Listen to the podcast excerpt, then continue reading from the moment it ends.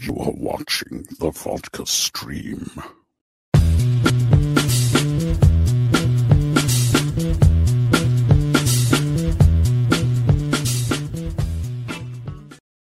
What's happening, everybody? Hey, I'm here. What's happening? It's Friday. Welcome to the Vodka stream. How's the cans going, guys? Who's out there? How we doing today, huh? Huh? All right, we got Tyler here. What's going on, bud? Uh, hopefully, you guys are cozying up.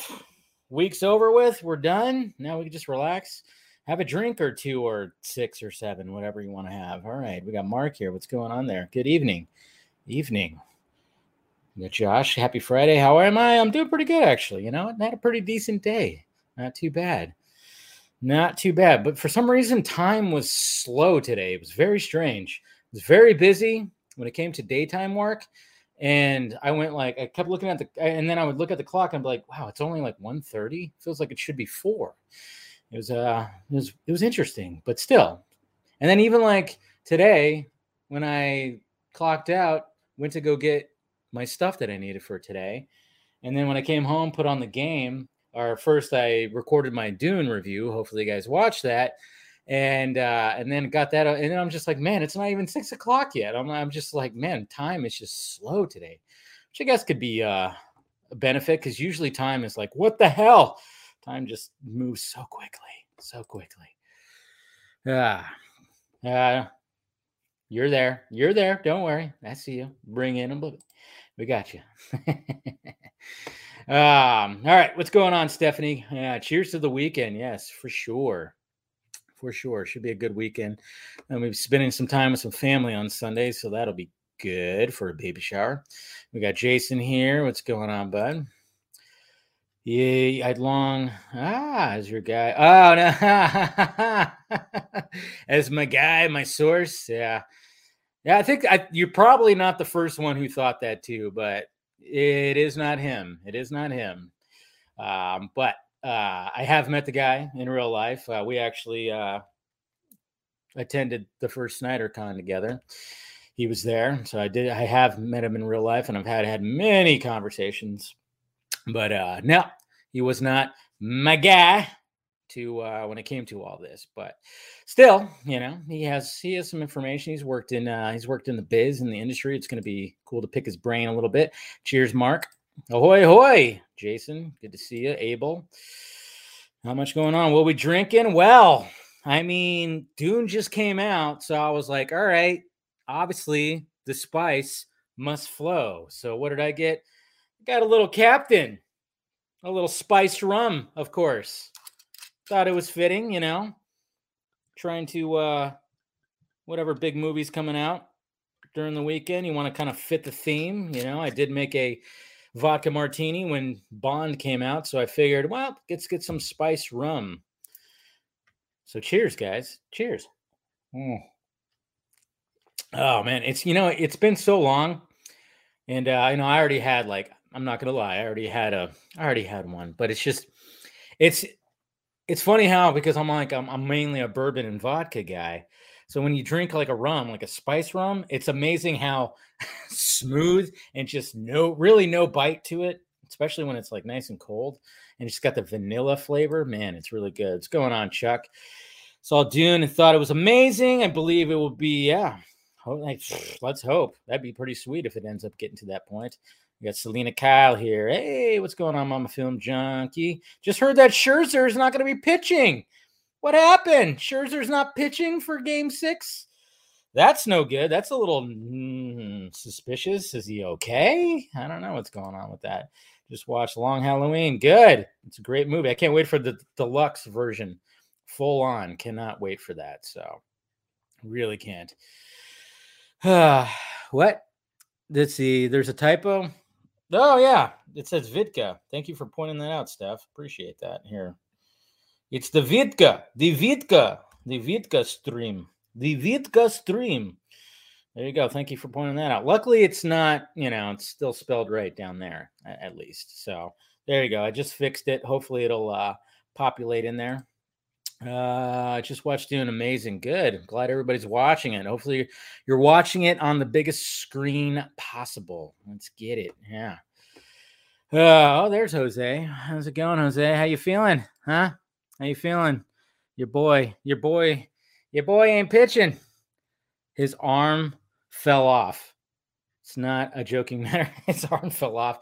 What was he doing? Because I know Scherzer. I mean, got it's funny because I just saw him. I was watching the uh, the Red Sox and uh, Astros game, and goddamn, those Astros just can't be stopped. But at the same time, Red Sox are actually putting up a bit of a fight. It's not like a blowout or anything, and they have to, of course. But I just saw Scherzer in an Indeed commercial, and I'm like, oh, that makes sense. I mean, Scherzer's a character, man. He's definitely a character. He's uh he's crazy. He definitely is crazy, but that's what makes him so good. That's the thing. He is He's crazy. I mean, I thought it was hilarious when they did the um, when they won the wild card game and they did a post game interview and he was full on nipples out and he was half drunk and it was it was it was amazing. It was amazing. So I wonder who's going to pitch. I don't know. I, I you know I when it comes to uh, Dave Roberts, I always worry about Dave Roberts when it comes to how he handles his pitchers and, and his bullpen and stuff like that. So that's uh whiskey there. Good for you, man. Um, yeah, it's just it's it's a little it's a little interesting seeing Dune in IMAX. Can't wait. Yeah, good.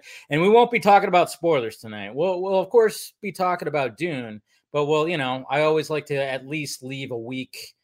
Maybe next week we'll get into more spoiler territory on the on the stream, but we won't talk spoilers because obviously it just opened. So, and I mean, I mean technically, technically the book's been out for decades, but you know you know, not everybody's seen it, so we'll we'll relax on that. Don't worry. So overworked and fatigued. Looks like uh Price. Huh, okay. I was wondering what happened to Price. Like he wasn't even like uh I mean, I was watching the game last night and he was like he wasn't even on the roster or something like that for the championship series. I always thought that was interesting. So anyways, but uh we'll see. We'll see. We'll see what happens. Like I said, I still got a slight bad taste in my mouth, so if I giggle a little, if the you know when the the Dodgers lose, I, I, apologize in a in advance, but not really. uh, just the way that the series with the Giants ended, ugh, just left a bad taste in my mouth. Yeah. Okay. Let's get my let's preparing my tweet here to get my guest in here. Make sure. Let's see. I got the right link. All right. We're good. All right but yeah, we'll see what happens. And I'm just I'm kind of curious to see what happens with the uh the Red Sox Red Sox and the uh Astros. I mean, it seems like these Astros just cannot be stopped, man. I tell you. Ah, tell you what. Anyways, all right, guys, let's uh, go ahead and get my guest in here. Like I said, it's a guy who I've been talking to for uh, for a while. He's uh, he's always been part of the community never been on like the super front lines. It's probably a good thing, but he's always had a knowledge of uh, certain things, and he's always uh, he's always been a cool dude. And um, yeah, I just was like, you know what? Let's let's talk to let's talk to Ken. What's going on, Ken? Hey, what's up, Dave? How's it going? It's going Ken pretty good. How you doing? Yeah, you're you're good. You're good. Don't worry. Awesome. Everything's yeah, everything's working. Thanks thanks for joining, my friend. How you doing? Good, good, man. Thanks for having me. No problem. Like, I, you know, it was first ever.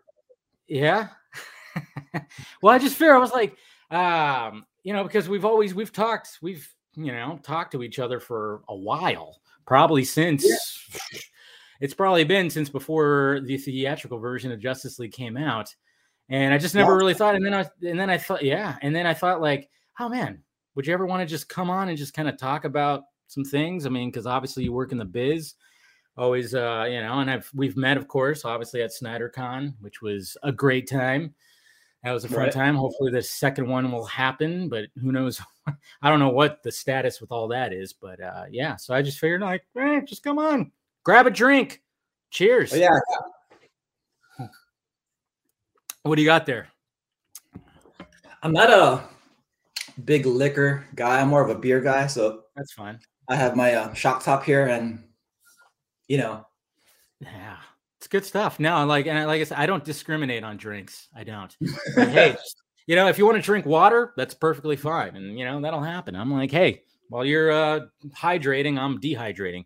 Nothing wrong with that. So, but uh, yeah, First, like off, first off, man, congrats, dude. Like your stream Uh-huh. is like like blowing up, man. Like from the first time um I came across your stream or even on social media. Mhm. Excuse me. Yeah. But congrats on everything, man. No, no, I appreciate it. Yeah, I mean, it's it's been a it's been an interesting ride, especially the past year. That's for sure. Just the way that everything's gone, and uh, in the guests and everything, it's just Yeah. it's been pretty insane. It's been pretty insane, and just the people that you meet and everything. You know, I mean, when we went to SnyderCon, I mean, it was just basically it was just videos. It really wasn't. I mean, the, I don't know if the did the vodka. I think the vodka stream maybe existed. I don't know. It's always funny when I when it's always funny when because you know I always will have um, the the the YouTube feed up on my laptop, and sometimes when I get done with this, it'll bring up a, an older one like from a year and a half ago. And then I remember Oh. one night I actually went back and I was like, "How long have I been doing this?" I mean, it's almost it's pretty much been two years. So it's uh yeah, just where I mean, just from just where it started with just my webcam on my computer at my computer desk to just having people show up and then to have actual you know actors actresses directors crazy just absolutely crazy so i appreciate that man i appreciate that so so basically i mean obviously okay how long have you been working in the movie industry Um, I would say almost eight to nine years now, maybe. I'm Okay. not sure what when did I start? Because I started um I started with WB. Um actually that's kind of funny because um obviously I wanted to be somewhere in the in the film industry business in a way, but they they called me up for a for a EA position Mhm. which is kind of awkward. I'm like, okay, I've never been an EA, but but I think it was um a great way for me to like get my foot in. Mhm. And um and what's an ea position exactly executive assistant. okay okay So i figured it was assistant i wasn't sure what the e stood for yeah, I was an executive assistant for a VP in one of their um finance department, which is I've never been to. I never worked in a finance before, but but I think it was because I was with at that time with Turner Mhm. um, ad sales facilities, and which is Turner was at that time um, under the um, Time Warner umbrella. So it was just a transfer for me going from Turner to WB.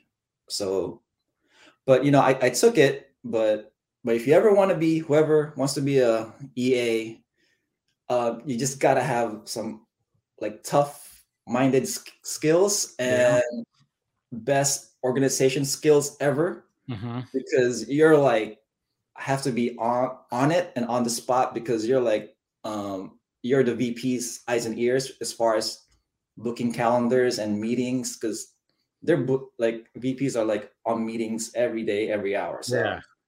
But yeah, if you're anybody out there planning to be a EA and or any, any business, but yeah, learn how to use excel microsoft excel Yeah. yes. Yeah.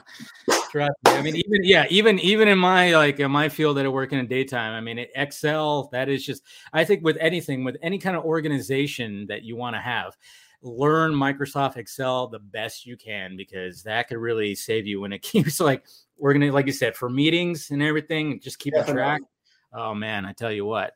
So did you like go to school for any of this or No, or well, were you at just that go to time, no, no, because um, oh no, actually, I did, I did. Um, while I was before WB, I was with Turner, and I wanted to go to the the studio side, but um, you know, I'm sending my resume here and there, everywhere, all the studios, but I wasn't getting any feedback. So I was like, man, I just gotta beef up my my uh, my skills and whatnot. So I took, I did go to art school. Mhm. And funny thing was, I, I looked at um, the art college where Zack was. Pasadena, Pasadena, yeah. Pasadena. I, I, I almost went there, but it was just too far because Turner was in Century City, Hmm. and then I would go from 10th Century City after work, go all the way to Pasadena, which I will never make. so I passed Yeah, on that. yeah, not, not in this Yeah. traffic down here. No. right. So it, so, but at, at that time I didn't know Zack. That was Zack's um Yeah. school. But um, yeah, but I, I went to art school in um North Hollywood here, uh, the Arts Institute of California, um, animation, uh, media arts and animation. So uh, I went there for a few years, and um, while going to school, I did. That's when I transferred to WB, and I and from there just just do a lot of networking and um, just meeting a lot of people, pretty much.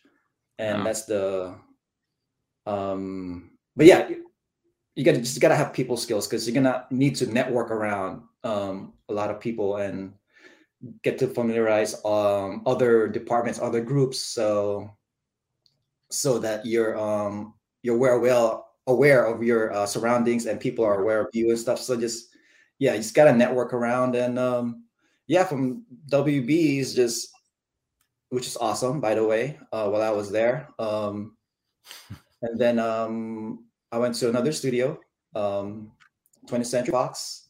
Yeah. cool. Notice that. Congratulations, by the way. Yeah. Yeah. Um yeah, it was cool. Um I had a I had a great time there. We were doing a lot of content there and at that time um it was more on the creative side, which was what I really liked about it. So um, like what what were you were specifically like doing like at Warner Brothers? Um, at that time, I was just an EA for um, Okay. one of the VPs. Yeah. So, um, and which is fine with me because again, um, I just wanted to get in the studio side, Yeah. um, and from there, hopefully meet people and you know um, network around people. And so, but um, I was offered, or what I was looking to move up or move around. Um, 20th Century Fox is something that I saw that I took. So Mhm. I went there. Um, it was great. I went there because you know it was more on the creative side. We were doing a lot of content for for new release um, titles. nice. Um, yeah. So if you guys see um, like Bohemian, if you have your Bohemian Rhapsody uh, Blu-rays and what else was that? Widows, all those bonus contents. That's what we did. oh, okay. And, and on the iTunes side of that, that's what I did. So, so if you don't like the thumbnails in the iTunes, that's probably my fault. But it's this guy. He's like, wait a minute, why didn't that work? No, that's cool. Like, Yeah, by, by the way, uh, yeah, uh, full disclosure, my opinion opinions are my own. yes, yes, that's true. That's true. So anything he says, opinions his own. You know. Yeah. I mean, as much as we'll try to pick his brain on any little secrets that he can reveal, it's mainly just his opinions right there. So full disclosure right there off the bat. So don't worry, we got you. We got you. Um, so you were at WB for how long? Um, I would say almost two years. Yeah. Two years. Nice. Then I went to Fox, 20th Century Fox. Um, Yeah. Almost two years there until um, then this, the Disney um, buyout. Yeah. And yeah, uh, un- unfortunately, I wasn't um, transferred to Disney, but um, the Fox Entertainment, um, the one that wasn't bought by Disney, um, they I was hired there. Okay. So now I was with the TV side in that Fox Entertainment. We were doing promos for uh, TVs. So, and that was my crew there was really cool. Um, so I had fun there as well. Yeah, I did that. For, So okay, so that's what I was gonna ask too. Is like, uh, so not everything was bought out by Disney. So the no, part- no. Yeah. Well, some people, yeah. I mean, I know when that was all happening and they gave like a list of like what Disney was specifically going to own, it wasn't going to be every little part of it. So, No, know, yeah, because you know they couldn't buy out Fox Sports because they already have Yeah. ESPN, you know, obviously, and all that stuff. So there are a lot of other things. So there's still Fox in Yeah. the Fox lot, but you know Disney is also in the Fox lot as well. So it's kind of like a hybrid lot in a way. Interesting. Yeah. Interesting. How was it when you uh, first went over there? Like, like your first day? Like. Like, walk me through that. How that? How was that? I mean, that's got to be ob- obviously it was exciting. I mean, first Yeah. off, you're leaving Warner Brothers, which I'm sure that was, you know, you had some memories there, but you know, moving on to bigger and better, and then walking onto that Fox lot had to be pretty interesting, especially with uh with the Disney stuff. Yeah, yeah. Um, you know, in in WB actually is a lot of fun. Um, on my lunch break, I would um walk around a lot. Yeah, and um, yeah, I would eat at the uh, the commissary, and then I would walk around before I go back to my and um, I would actually pass by at that time um, Zack's um, his office, office, right? Yeah, it was a lot, so I would pass by his office and I would see his um, I would see his car there, his Mercedes. Not that I was stalking him or anything, but no lies, lies. Every day you were like, "Hey Zack," yeah, well, yeah. I was like, I was walking like maybe he'll come out. I'll walk slower. so walk he never slower. did. Did he ever come out? No, no, no. Oh man. Unfortunately, yeah, but, yeah, yeah. That was kind of funny, but yeah, no, it's uh the lot. The lots are pretty cool. It's yeah, so cool.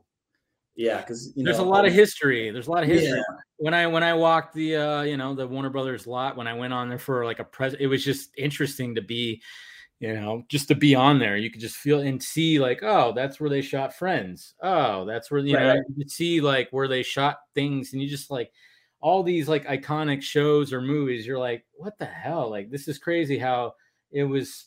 Parts of it was shot here, just right next to each other, all just right next to each other. It's just it's it's just crazy the amount of history that that some of these lots have. Even when you go to Universal Studios, I mean, I remember But you go to Universal Studios, I mean, obviously they converted part of it to be like a theme park. I remember specifically a long time ago where um I was I forgot what ride we were waiting for, but I remember looking off and there was a there was a there was a, a warehouse in the distance, one of the stages, and I remember just seeing like it looked like futuristic stuff like that was kind of peeking out. They had the doors open and I went, man, I wonder what's happening there. Turns out that's where they shot the Scream video for um, Janet Jackson and Michael Jackson. Like, oh, yeah. yeah, it was, yeah, it was funny because all of a sudden they showed they were doing like this whole thing on MTV, and they showed that exact door and that futuristic looking whatever the hell it was. And I'm like, I remember as a kid, I was like, what the heck? We were just right there. That's crazy, you know? And it's just, it's interesting. Like, literally, I was waiting in line for like some kind of ride at Universal Studios yeah.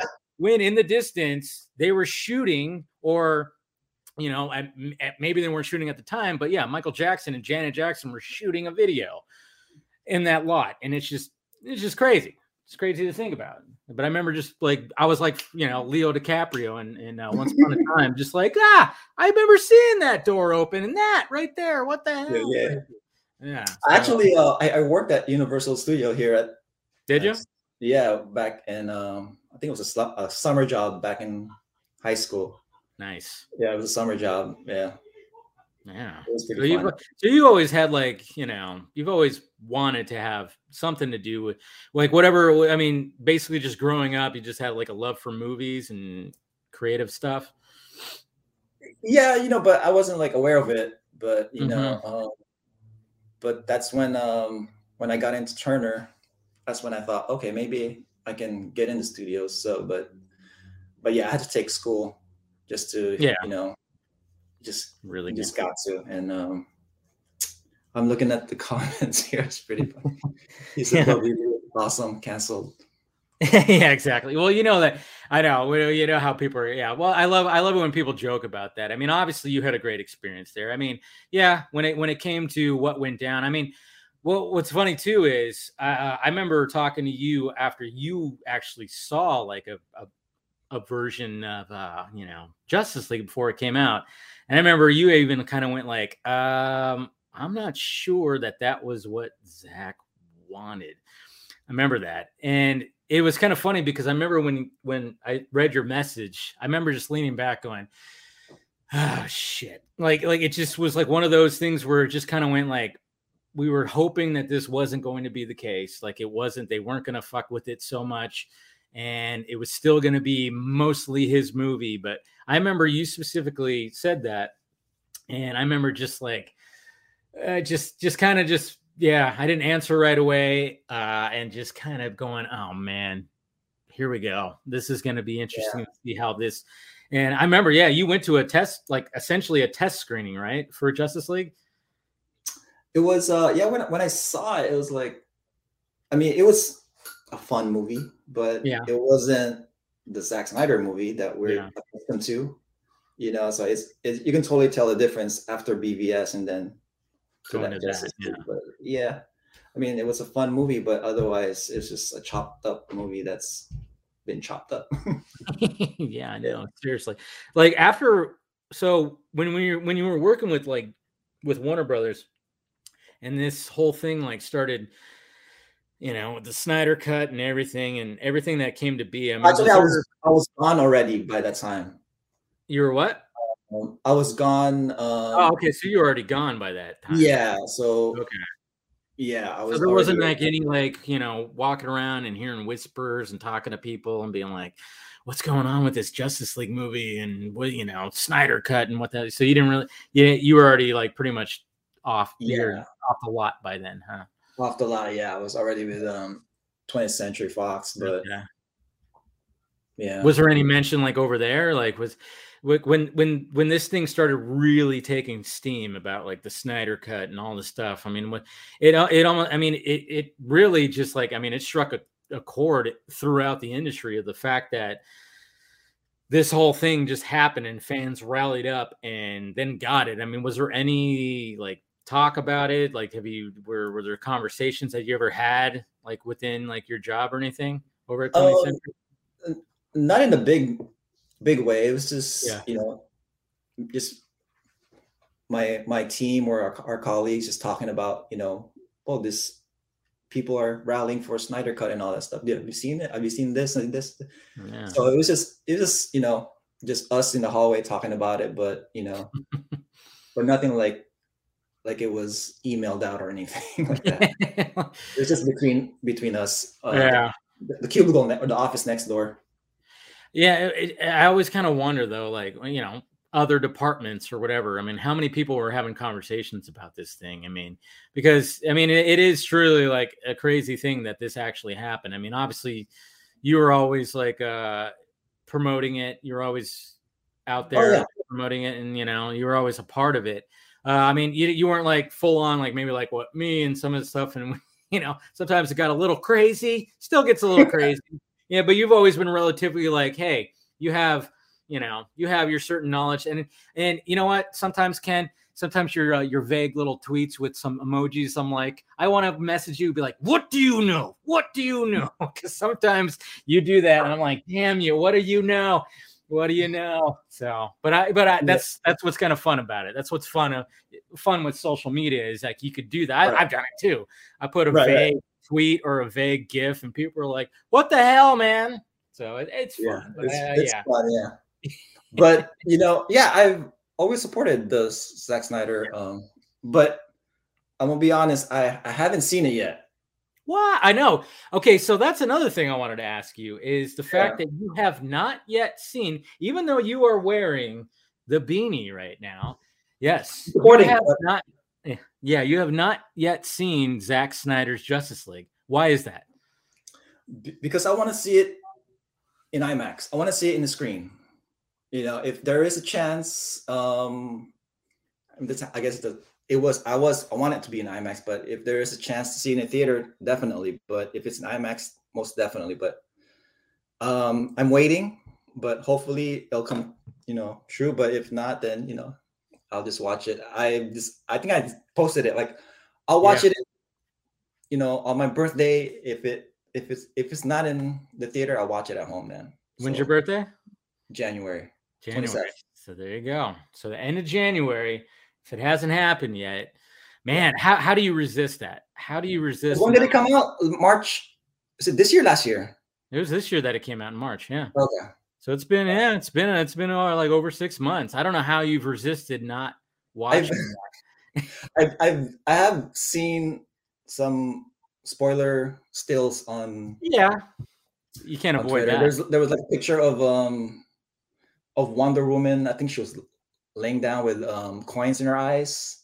Yeah, I guess I mean I mean obviously those are what she's passed passed away or I don't know what's going on It's there. it's it's a vision. It's a vision, of course, but you know, Okay. It's And there yeah. was um, there was Black Suit Superman kneeling down to Steppenwolf with Steppenwolf's axe almost next to his yeah, neck. that's a big one. That's a big. That's a big. uh Nice little entrance. All right, don't yeah. tell me. Okay, okay, I won't tell you, but you know, it's it's it's uh yeah, it's all. I mean, you're in for. I mean, the, the fact that you don't know, like you've seen the stills, but you don't know the context. That's Right. that's good. But at the same time, I'm like, I don't know how you've resisted. I've seen it probably like 20 something times now. I'm like, because it's just like, ah, it's that good. But I mean, I, I mean, I get the fact that you want to see it in IMAX.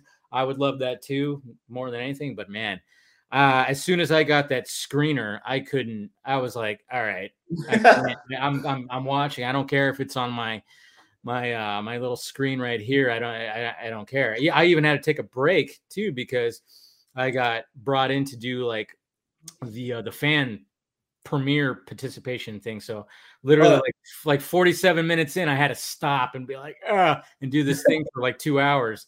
Was literally like, oh, this sucks. I want to watch the rest of it because it's just so good. But yeah, but I, yeah, so power to you, man, for resisting watching this thing. Yeah, I know my I know my kids watch it already, but They, have they? I think so because Yeah. you know when, when you go to HBO Max, you'll see on their um on the thumbnail, you see if it's at the bottom if it's somebody or where you left off pretty much, or you know there's like a purple Yeah. line. Oh yeah, so you've seen that they've watched it. Yeah, somebody did. I don't know who. Somebody did. they watched some of it. I mean, it's a long, it's a long movie, but it's broken up into chapters, which is good. You know, you don't have to watch it all in one shot. I mean, I, I've watched. I, I, I've, I don't. I think once it was funny because I remember. Uh, see, every like once a month, my uh, my dad will like he, when he's working in Twenty Nine Palms. We always will have breakfast with him once a month because he'll like you know he'll be in town and he's working nights, and so we'll do that. And then so one time we actually watched like the first three parts, and then apparently nobody watched the rest of it until like the mm-hmm. next month until like you know and i'm like did you guys finish this thing yet? And he's like no actually we didn't. And i was like well what the hell? Put it back on then. And they Yeah, yeah. enjoyed it but it was just kind of funny how like they were okay with breaking it up to they watched the i think we watched the first four parts and then we watched the rest of it which is like three more parts right after that so i mean it's it's got the luxury of that at least Wait, 29 Palms is your parents in the military? My dad was in the military. He now he was a helicopter pilot in the military in the in the army, and uh, he's retired now. He does uh, you know um, basically if like someone needs to be like a um, a patient needs to be transported quickly to a hospital, or you know say like out there somebody dehydrates himself and they need a, somebody to come in and just transport that that person to the hospital. Yeah, he's a helicopter pilot. That's cool, man. Okay. Yeah. Yeah. Awesome. Yeah. He's been, yeah, he's, uh, he likes it. And it's always funny because what I always love about it is anytime there is a, a movie that has some helicopter action, I always love to get his reaction because most of the time it's bullshit. That can't happen. What are you talking about? My God. I mean, he essentially does what, what Dwayne Johnson does, what The Rock does in San Andreas. That's exactly Oh, much okay. yeah, that's pretty much him right there. That's that's his job. But of course, when he watched that, he went, "Nah, you wouldn't." And he just just starts picking it apart and stuff. It's Yeah, always yeah, yeah. It's always That's hilarious. great. But he still enjoys the movies. He just anytime there's a helicopter involved, he's like, "Nah." That's it." you know. I remember when uh, Hobbs and Shaw came out. There was a helicopter, Yeah. and and the in Dwayne Johnson like wraps a chain around it and it like pulls the helicopter. He goes, "That thing would have broken off. Get out of here!" It's like it- it's always funny to to get that the helicopter expert when it comes to those kind of scenes right there. So yeah, it's cool. funny. He enjoys it. He's gonna probably retire soon from that, which it's like, come on, man, it's time to retire. But he loves he loves to fly. Definitely loves to fly. Wow. Yeah. Have you gone up? where- Have you gone up with him? On a I've not. I have not. It's never. That's. I mean, he's for for a bit there. Like when he was in the army, he was always like uh, in a different state than because I mainly lived here and he was like in other places. So it never really. I've been in a simulator with with him. That's Okay. about it. But it never got to that point where I've ever gone up with him. Um, maybe one of you know before he actually retires, that'd be pretty cool. Yeah. But it's it's always like one of those things where you know they you, have to sign your life away and it's kind of like one of those they, they never really do that kind of stuff i always told him like dude just be like a you know just be one of those helicopter pilots that give tours around because he lives in vegas that's where he actually lives oh, but okay. he works at 29 palms he just like one week on one week off kind of thing and i'm like man just do that in vegas and you know fly yeah. around that'd be pretty sweet but then again it's like it's vegas yeah and what is there to see desert and some buildings right here all cluttered yeah, casinos and whatnot. So, but yeah, it's cool. But yeah, I've never been up with him. I always wanted to, but I don't know if that'll ever happen. But mm-hmm. we'll see. And I, I, even flew the simulator too, and I crashed. So that's good. I, yeah, apparently it's not in the blood. I was like, I tried, I tried, Dad, I tried, but I crashed. Like every time I I crashed the simulator. I'm like, yeah, I don't know how you do this shit.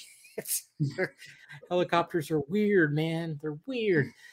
Um, no, but anyways, um, yeah, the fact that you haven't resisted, that's uh, that's pretty good. Um, that's that's yeah. that's that's I, I don't know how you've uh you've held out so long, but hopefully, I don't know if they're you know if we're gonna get a Snyder Con two going on. Hopefully, I mean, yeah. yeah, I mean there was talks about January, but there really hasn't been any kind of updates, and it's like we're creeping along here. We're we're about to get into November in a bit here, and it's like but Zack's busy. That's the thing. Zack's so right. busy right now with what he's working on with Rebel Moon and the Army of the Dead universe. It's like, right. I don't know if he's going to have the time or what's yeah. going to happen. Who knows? I don't blame him, but it'll be cool if it does happen. You know. Yeah, we'll all be there, and then you know it, will actually be cool to see your reaction because you'll be seeing it for the first time. Oh yeah, yeah if that does happen because I know for I know he wants to he wants to put it on an IMAX screen, which is part of the you know he doesn't i mean it was shot for imax so it's not going to be i mean let's face it when we when we were at snyder the first snyder con it was pretty uncomfortable where we were right small it, theater yeah hot little crunch yeah. in man i mean yeah. thank god i didn't have to pee my god Thank God, because I was right in the middle. Middle? yeah, I was right in the center. I don't know how many rows back. And then I was like, I think I was uh, sitting in between the comic movie marks guys. Uh, okay. and, yeah, and, my, and Matt's a big dude, so you know, yeah, yeah. he's taking up some a little bit of my armrest. Where you know, I'm just kind of just, I was just kind of, but thankfully my bladder was like, "Don't worry, I got you. We won't. We'll be okay. Uh-huh. We'll be okay." Because yeah, it was pretty scrunched, and it was a little warm in there too. Yeah, I mean, it was, it was it March, was. you know, so. But yeah, okay. I remember uh, just it was yeah, it was pretty surreal, just kind of meeting everybody, you know, I know huh? people you talk to, right? I mean, yeah, yeah, yeah, because like, oh, this is what you look like in real life. Oh my god. Yeah, it was cool, like meeting a lot of people. Yeah, it was, it was, great. Yeah, it's like, oh, so yeah, you're right. This is like, oh, this is how you look like. Oh, you're taller than. yeah, I know. It's either taller or shorter, which I got the shorter thing. I'm like, you're shorter than I thought. I'm like, sorry, my mom's short, so sadly, I was not blessed with the uh, vertical genes. Uh-huh. Hi, mom. Love you. See, yes, yes, Stephen what you just said right there in the chat. My dad could beat up the rock in a helicopter. Absolutely. No, but yeah, it was a lot of fun. It's always, yeah, it was always, it's, it is interesting. I, I remember even like walking where the line was. Yeah. Like I was, I, cause I met up with, with, uh, with Swenson and his wife and the comic movie marks, uh, guys, Matt and Shane. And we kind of met, we met up at the coffee shop in Pasadena that Zack actually okay. frequents. And, and then we all drove to back to the um to the art school but then they like all they had a i don't know exactly what happened so i was like walking through the thing all by myself and then when i i remember when i got down to the line and i just like i just burst open the doors and everybody just all like everybody in the front of the line just looked over and it was just like and everybody's like Film Junkee! And i was like hey! Like, what the fuck? And it was just like high five high five! It was it was crazy it was very surreal because it's like i'm literally just there's a line and people know who essentially who you are or something right. like that. It was very, very interesting. And then I met you and and uh, just everybody was like all around there. And it was just it was it was a lot of fun. I mean, it really was a lot of fun. Yeah. It was so much fun. Yeah. Yeah. Well, I mean, who knows? I mean, hopefully we'll get to do it again, but uh, we'll see what happens. But uh, also, I wanted to ask you too is like, so is there any, um, so when it comes to like any kind of movies or anything that have you seen Dune yet, for instance? Um, not yet. Um, Yeah, though. that's when you see an IMAX for sure.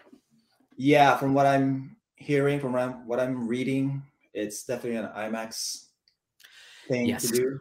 I Mhm. almost, I mean, I opened my HBO Max today. I almost played it, but if you could resist watching Zack Snyder Justice League, you can resist watching Dune because you can actually go and see it in IMAX. yeah, So, Yeah. yeah. But the thing is, you know, like I'm like I'm like super busy because I also Yeah. have like a like a second job, like a second gig in the weekends Okay. where I do um sports. Play guitar? Oh, okay. I, No, I. I thought you were gonna say play guitar. I see the guitars in the background, so I thought you're like you in a band or what's going on? I wish Yeah. I was in a band. Yeah. But no, um, yeah, yeah, I, I do like sports broadcasting on the weekend. So I do like um, I do replays for the LA Rams and LA Chargers at SoFi. Oh, okay. So and I also Yeah, I saw you post like recently, like you were at SoFi. yeah, Yeah, that stadium is goddamn beautiful. My God. it's yeah, it's amazing. It's huge, and you will get lost in there for if because yeah, it's It's a it's an entire city, it seems like almost. yeah. Yeah. There's like retail. There's a lake in there. There's a There's a um, lake. oh wow. Oh yeah, it's is it on the outside Yes, or it is it is. like when you're going in? Is it like right there or what? what is it? It's like the lake. Is it on the outside or is it actually inside? No, it's right next to the Yeah, stadium. it's right next to it, right? Okay, Yeah. yeah, but it's it's Yeah. yeah, it's a beautiful man-made lake that they put right in front of it. It's amazing. Jeez, there's retail and you know condominiums and all that stuff. yeah. Is there is there a, there's not a movie theater in there? Is there or like is that There- something they uh, want to add to it or something? There, it's not a movie. There is a theater in there, um, Mm, um, but not uh, stage. Pretty much, it's they call it. Uh, I think it's the YouTube stage or something. I forget what the they call it. YouTube stage. Interesting. But yeah, there's a theater um, for theatrical stage in there. Hmm.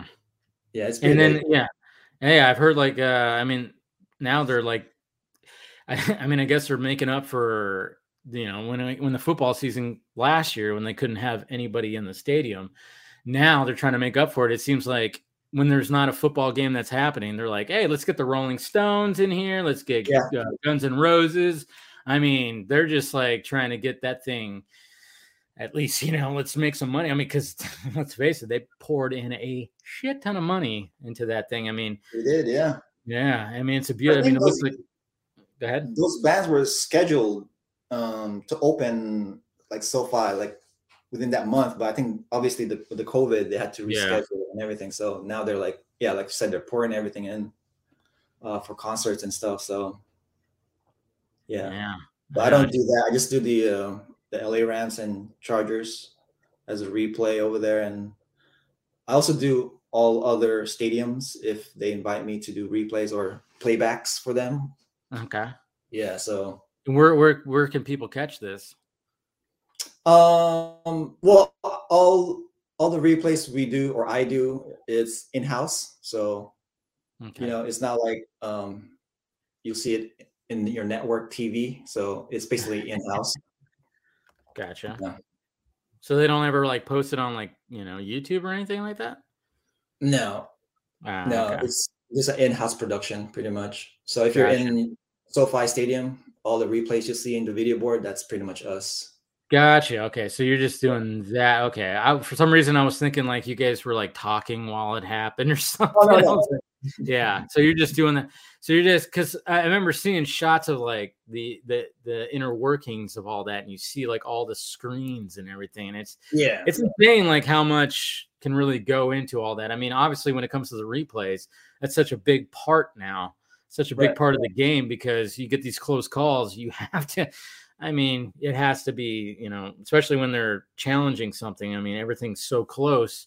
Definitely. And you have to be right on top of that, and that's. I mean, it, it, I, I'm always amazed, even like when I, you know, when I go to baseball games or whatever. It's just right on the board. It's already, it's already playing, and it's already Yeah. playing in slow motion. It's already zoomed in. It's got different angles, and I mean, you really got to be on top of that stuff. Yep, yep. We have like um was it one, two, three, four, five? We have five replay operators at SoFi, Five. including myself. Nice. and then there's a replay producer. Yeah, so it's, it's so that's just like a that's just a side gig, huh? yeah on the weekends they'll you know they'll invite me or I I'll it's SoFi and Dignity Health in Carson where LA Galaxy play soccer Mhm. here, football. You know, Football. yeah, Yeah. I do replays over there too and playback. Um, yeah, and sometimes you know UCLA will ask me if I'm available, like for basketball or football. Okay. So it depends, or even USC. So you're basically like you're like contracted out or something like that. Is Yeah. that like a whole thing. You're kind of doing like a freelance. Freelance on the thing, yeah. weekends. That's pretty cool. Yeah. That's gotta be Yeah. like that's gotta be a fun gig. It's like, all right, I'll just show up and watch some sporting events and just be on top of the replays. Fuck yeah, that'd be sweet. Yeah. It's not a bad Yeah. side gig. I think this um wait this Sunday I'll be at SoFi for a Rams game, I believe. Who are they playing? I forgot. I for, They're kicking ass right now, by the way. Yeah. Jeez. yeah I mean- for Rams. I'll be in SoFi this Sunday. Yeah. I mean, my God. I mean, the Rams, I mean, it's nothing against Goff. He's a good, he's good, but he just, I don't know. I mean, he just didn't fully have it. And now that they have Stafford, it's like, and Stafford Yeah. needed, he needed that, he needed that team. Right. And it was like a match made in heaven. He needed that team. Like he was just no, going over at the Lions. And now that he's with the Rams, it's like, look at look at this guy go. Look at this team go. This- I mean, Yeah. it seems like the Rams really have a big shot of taking the whole thing, man. I tell you. Yeah, they have a they have a real good chance right now. So and plus, you know, Stafford, you know, with his big arm, Yeah, he's just it everywhere. I know, man. I was like, because my dad, he's a Rams fan. you Oh, really? Okay. Oh yeah, he's a Rams fan, Dodgers fan. brr, You know, no, sorry. no, he's just because he's he was born he was born in Southern California, so he's he's uh you know Dodgers, Rams, Lakers, of course. So he's all the LA teams. Uh, so he's really happy right now. I mean, obviously he's big time happy because the Dodgers, of course, made it past. Yeah, I'm surprised you're a Giants fan. Uh, yeah, you know, I know it, it's always what happens because even my mom, who you know, who's who shows up in the chat, she's a big time Dodgers fan too.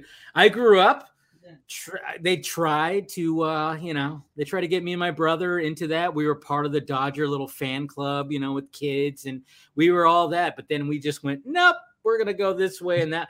Because at first, when, when I was a kid, I was a Mariners fan. I was all about King Griffey Jr. I love Griffey. King Griffey Jr. So I was a Mariners fan through that in, for his entire like run. And then when he got traded, I was like, all right, I, I tried to still be, but then I went, eh. And then I just kind of didn't have a, a fan base or like a team really. Yeah. And and then my brother was always a Giants fan, always a Giants fan. He was like his favorite player was Will Clark, and yeah. So then you know when it came to like I don't know the early 2000, I guess when they I and I'll even admit that I was like a little bit of a bandwagoner. You know when they were when that when 2010 happened, I was rooting for the Giants, so I went, you know what, I'll be I'm gonna I'm a Giants fan now. Fuck it. So I've only been a Giants fan for 11 years, and I will say that yes, when they were they started that little uh every other every other uh year when they were winning the World Series. yeah. Yes, that's when I kind of started. That's when I started being a uh, a Giants fan. I, I, so I, I, I yeah, but yeah, my dad always says that to Even my mom, are like, "Hey, we- tried. to- You grew up with all this stuff, and you're you're you're you're still a, a Giants fan. That's unbelievable." It's like, hey, it's fun. it makes it fun because we have bets. We have you know, Yeah. yeah. It's always fun. So, I get it. but yeah, the way that that ended, whew, man, I didn't like it. But I get it. Yeah, I'm I'm uh, all about LA, but Yeah. when it comes to football, I'm a Niners fan. Gotcha. Okay, so So- you're a Niners fan. Nice. Yeah, only because when I was growing up, there was this nothing. When I was growing up, it was pretty much all about you know Joe Montana and Jerry Rice. Of course. So that's that's the only thing as a kid. That's the only thing I've been I would hear. 49ers, Joe Montana, Jerry Rice, Ronnie Lott, blah blah blah. So it kind of like just stuck in my brain. So so I became a Niner fan. Even though we had like two teams here in LA at that time, it was like LA Raiders and LA Rams. I think it was at that time. Yeah, it's true. But all I kept hearing about was Niners, Joe Montana. So when I was a kid, So it just yeah, it just naturally happens. It I mean that's yeah. yeah. See, that's usually what what's the case. But see, I was an army brat, so I was like going all over the place, and I was living in Alabama. you know, it's like you don't really get. I mean, I'm surprised I'm not all into like the Alabama football stuff like like Scott is. Um, but you know, it just never like I never really just. I mean, like I said, when it came to the Mariner, I just loved Ken Griffey Jr. growing up. So, but we're gonna bring somebody else in here. We got Mr. Anthony. What's What going up? on, sir? Mr. ACS, how you doing? What's going on, Ken? Anthony, What's up? Yeah, What's up? what's up? thanks. Thanks for Like, joining, I- sir. I, I like to hear the sports talk always. Yeah, I know. I mean, yeah, that's what we do on here. I mean, sometimes we- Yeah. we veer off. I mean, some people might not like it, but I'm like, fuck it. Sports is fun. Yeah, Come sports on. is fire. I'm watching. I was well. I was listening to you guys. I was watching. uh The Astros were back in the, the fall classic. So Yeah, I know. Did they win the series? Yeah, the Astros just beat the the Red Sox. no Uh, shit, they won, huh? Yeah, Uh, they're, they're the presenting. They, they're, they're presenting the uh the American League trophy right now. Oh man, god damn it! Yo, it's crazy because uh it- it- you know because i live in georgia i'm a braves fan and uh before uh last night's game i was at work and where i work they were just like yo there, there's there's there, there's a possibility to get like tickets to the world series if it goes that route. And one of my su- supervisors was saying something about it. I was like yo shut up. I was like be quiet. Uh we had them 3-1 last last season Yeah, I know. Exactly. Look what and, happened. and we didn't make it. Shut the fuck up. You know what i mean? He was like you know what i'm saying? Like he was like he was just talking about it as if like yo when they get there i was like no nothing is guaranteed. Relax. Dude, so yeah. And then you see what happened last night. Yes i know. Dude, okay so this is so this is it. I drive i drive to um um in riverside. There's there's a uh, a mall right here that has an imax screen. I was like i gotta see dune in imax so yeah yeah so but before that i was like all right i'm gonna grab a bite there's a buffalo wild wings right next to the amc right there so i'm Mhm. watching the game you know and i'm eating some wings and of course i know the game started at like five or five something. And I'm like watching the game. I'm going, man, this is not looking good for the Dodgers. I'm like, this is just it might be a close game. I go in to watch Dune. I come out and I'm like, looking at the score. I'm like, what the fuck? 11 to two. Holy shit! What happened? yeah And then all of a sudden I get a text from my mom, Chris Taylor, because she loves Chris Taylor so much. yeah yeah She's like, Chris CT3. And I'm like, what the fuck? I, I didn't watch it. yeah yeah he went off he went off last night Yeah. Uh, That's what I'm saying. You just gotta, and also the Dodgers, like they they pulled what is I guess it's become the norm when it comes to like uh major league teams in the playoffs. Is you have that that um uh damn it, what's the word I'm looking for? The, the, where they they use the um the backup pitchers like oh yeah, the bullpen, like a bullpen. the bullpen game. Yes, Yeah, yeah. the bullpen game. And so when we did it the other night, it turned out great for us. And then the Dodgers did it last night, turned out great for them. Oh, so man. yeah, but the, yeah, so so they're they'll be in Atlanta tomorrow, and um, we'll see where that goes. I was just like, yo, chill on the World Series tickets. you know what I mean? Like Don't jinx it. Don't jinx it. Yeah, exactly, jinx it. exactly. Uh, All right. We Okay. got we got we got somebody else backstage here. We got Mr. Stephen Colbert. What is up? Yo, Hey, how's it yo, going? What's it's good? going pretty good. Ah, we're just talking, you know, some sports, some other stuff too. Yeah, I was waiting to bring me on until he's done talking about baseball because I know, because I know you're a big baseball fan, Stephen. Yeah. yeah, one hundred percent. Also, real, real quick, Ken, doing doing that shit for the Rams, it's fire. yeah, yeah, that's pretty cool.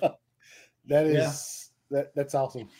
Because I wasn't sure, like when you posted stuff about that, I was like, "What exactly?" Hmm, oh, replaced. Ah, interesting. Yeah, Yeah. it's It's a got to be a day, lot of. Is it? day. How Yeah, long is the day usually? Like, what's what's the uh what's the start and stop? Um, like for this Sunday's game, Rams. I think we the game starts at one, I believe. Uh huh. But Mhm. our call time is at seven a.m. Damn. So and then we stay there till obviously the end end of the game, and Mhm. and the parking, everybody getting out of there, parking situation or the traffic. Yeah, it's crazy. Yeah. So I'll probably don't get home till like six or seven at night, maybe. So ba- pretty pretty much you're looking at a 12 hour, 13 hour day kind of thing. Yeah, it depends on the traffic and all that. Like people getting out of I- But but I, I do hear that SoFi they actually, you know, they probably I think they maybe designed it where it's a little bit better than most places. Because let's face it, fucking Dodger Stadium, fuck that place. Oh yeah, Jesus Christ. Trying to get in and out of that place. Oh my god, you guys don't even know. Like there's like Yeah. I mean, it's gotten a little better because I think they tr- they op- uh, I don't know, like there's especially because anytime usually when I go, it's Dodgers and Giants, so it's a fucking packed house Mhm. because it's a riv- rivalry game, you know. So Yeah. trying to get in and out of that fucking place, man. There was one time where my dad and I went to a game, and we were like three, three. We we showed up. We finally showed up. We literally had to park like up a hill and run to the fucking ballpark, and we it was like the third inning before we got in there. It was insane. Like it, it just that that place was not. I mean, obviously it's it's an old ballpark, so it's Mhm. like they weren't thinking about, hey, you know, in like 2020, it's gonna be really bad. Like the traffic, there's gonna be a lot more people in cars and stuff. So yeah. Yeah, getting out of there is crazy. Oh yeah, it It's sucks. forever. Yes, every time, every time. But they've they've worked a little better. Yeah. Um, but anyways, um, Steven, how you doing? How you feeling? Dune. I mean, you saw Dune. Yeah. So did uh so did you, uh, Anthony. Yes. but but Ken has not seen it yet. Obviously, we're not gonna do spoilers, you know, because it just came out, even though the book came out like 40 years ago, whatever. That, that shooter makes you look so big. Do what? That shooter makes you look so big. That's why he drinks it. That's he oh, drinks the, it. Oh no, that's a oh that's a fifth. That's a yeah, it's a shot. Okay, okay, Anthony, do you get those like when you like or like because don't you travel a little bit? Is that way for your job or The hotel. yeah? Do you get those from the hotel bar, Anthony?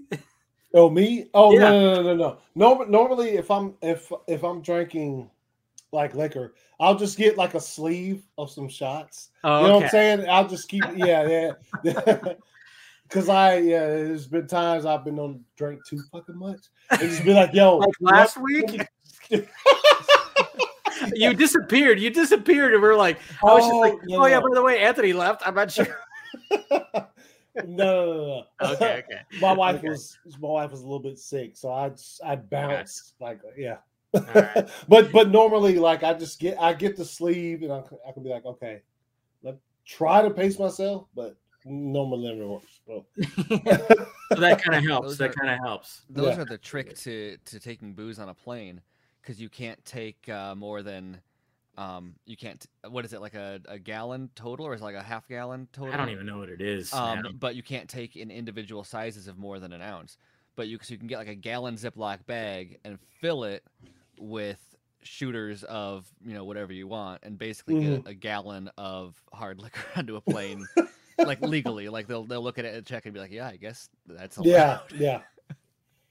Wow, and that's it's you know the whole the whole thing is the cost of like a single drink on the plane so Well, that's why I was I have asking that much on a because I know you travel, if Anthony. I just wanted fi- to. figured you were like rounding them up in your hotel rooms. You're like, nah. bracket, let me take that one, take that one from here. Because I remember, I think even last week, I should I, you had like one of those little bottles too. and I was- Yeah, no, yeah. When I come on, the, yeah. Normally when I come on here, like on the vodka stream, because I can't just sip. yeah. You know Shoot what I it. mean? Like if it's be like if it's beers, yes, I can sip. But if it's like alcohol, like heavy shit, I'll just take a shot here and there and just you know There you go. Recharge, re- recharge, Yes, recharge. Make that thunderbolt appear on your chest, you Black Adam looking motherfucker. By the way, how awesome. Okay, so um, Ken, what do you think of uh, DC fandom?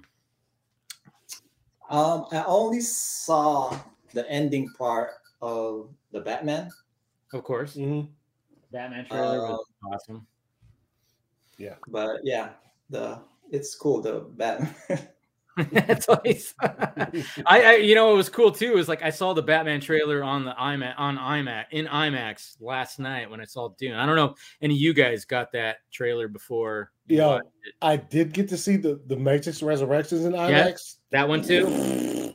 That shit, I got chills watching it in IMAX like before before Dune started. Yes, it was fire. Oh man, what about you, Steven? Did you get the Batman? I I did, but my I don't know. I need to I need to see it again because my um Yeah, I, I I didn't see it in, in IMAX um Mhm. but the I I booked it at like my local it's Warrenburg's um and normally they're fine. I don't care which screen it's on just because they don't have like like RPX or anything huge like that like of their own. RPX is what Regal I think is that that's their thing. Um and so I just take like whatever screen and it's normally fine. Um, eh, but for this one, when I was booking it, I was like, oh, I need to do their like their Super XL or whatever they the brand is that they use. And um, but like, I think the projector was a little bit dim, and I'm pretty sure I could see pixels. Um, which Mm. was a little bit like I mean it was beautiful still for for what it was, but there was moments when I was like I feel like this is not. Also, that nobody closed the door when it started, and they, they don't have the Mm. crooked hallways. It sounds like a jank. It's not. It's, it's relatively nice, but like the, the hallway is a straight shot, and the door was open. Yeah, So there's a square illumination on the bottom of the screen for the first like 30 minutes, and eventually I was like, I'm gonna fix that. So I got up and I walked out and I closed the door and I um and I came back and it was better, but like I was a little bit disappointed that I was like I was like hoping that someone would be like, Thank you. But like I guess I'm the only one that cared. Yeah. We'll come back to applause. Like he saved the movie. no, but I mean, like, we're, yeah, the place I saw it was pretty good. I mean, Mm. um, yeah, but seeing that that that that Batman trailer, like in Yeah, in that big was screen like amazing that, it was just screen. like, I mean, I saw, I mean, I was a little late getting in there because, you know, I was watching the game and then paying for, you know, when I was at Buffalo Wild Wings, like the next door, and then and then all of a sudden, like I walk in and I'm like, I want another beer, and I went over, and of course there was like three guys in front of me at the little bar in the movie Yeah. theater, and then of course took forever. You know, it's just like it was like one of those because I'm one of those. I'm like, I like to see the previews, I like to see the freaking trailers, you know. Uh, Yeah. But of course, so but as I was walking in, they played the Scream trailer, and then right after that, it was Spider Man, and then Matrix, and then the Batman. And I like, oh, now the, the the three that they played before my showing of Dune. Um, first off, the Eternals. Okay, oh yeah, Eternals also. yeah, but it's the first trailer. It's not the last one they released. It was Yeah. the initial. It's that full on official trailer. Like they, it's like they don't. like, they well, just keep on you- showing that one. I never see any other ones in the theater. And then also, and this is what I just said on my show earlier. I was like, seeing seeing the Spider-Man uh, Far From Home trailer in IMAX, it's it's it's it's not uh, Daredevil because you get to see when he comes. you know what I'm saying? Like I, I've never been a proponent of like it is him, Oh. but like You see the head? seeing it, Oh, you're talking about yeah, because you, the, you get the to see just ratio, much yeah. more of his head, and I'm like, yeah, it's not. It's Nah, not. nah, it's not Matt Murdock yeah. right there in that scene. yeah, Yeah, yeah, no, it's Yeah.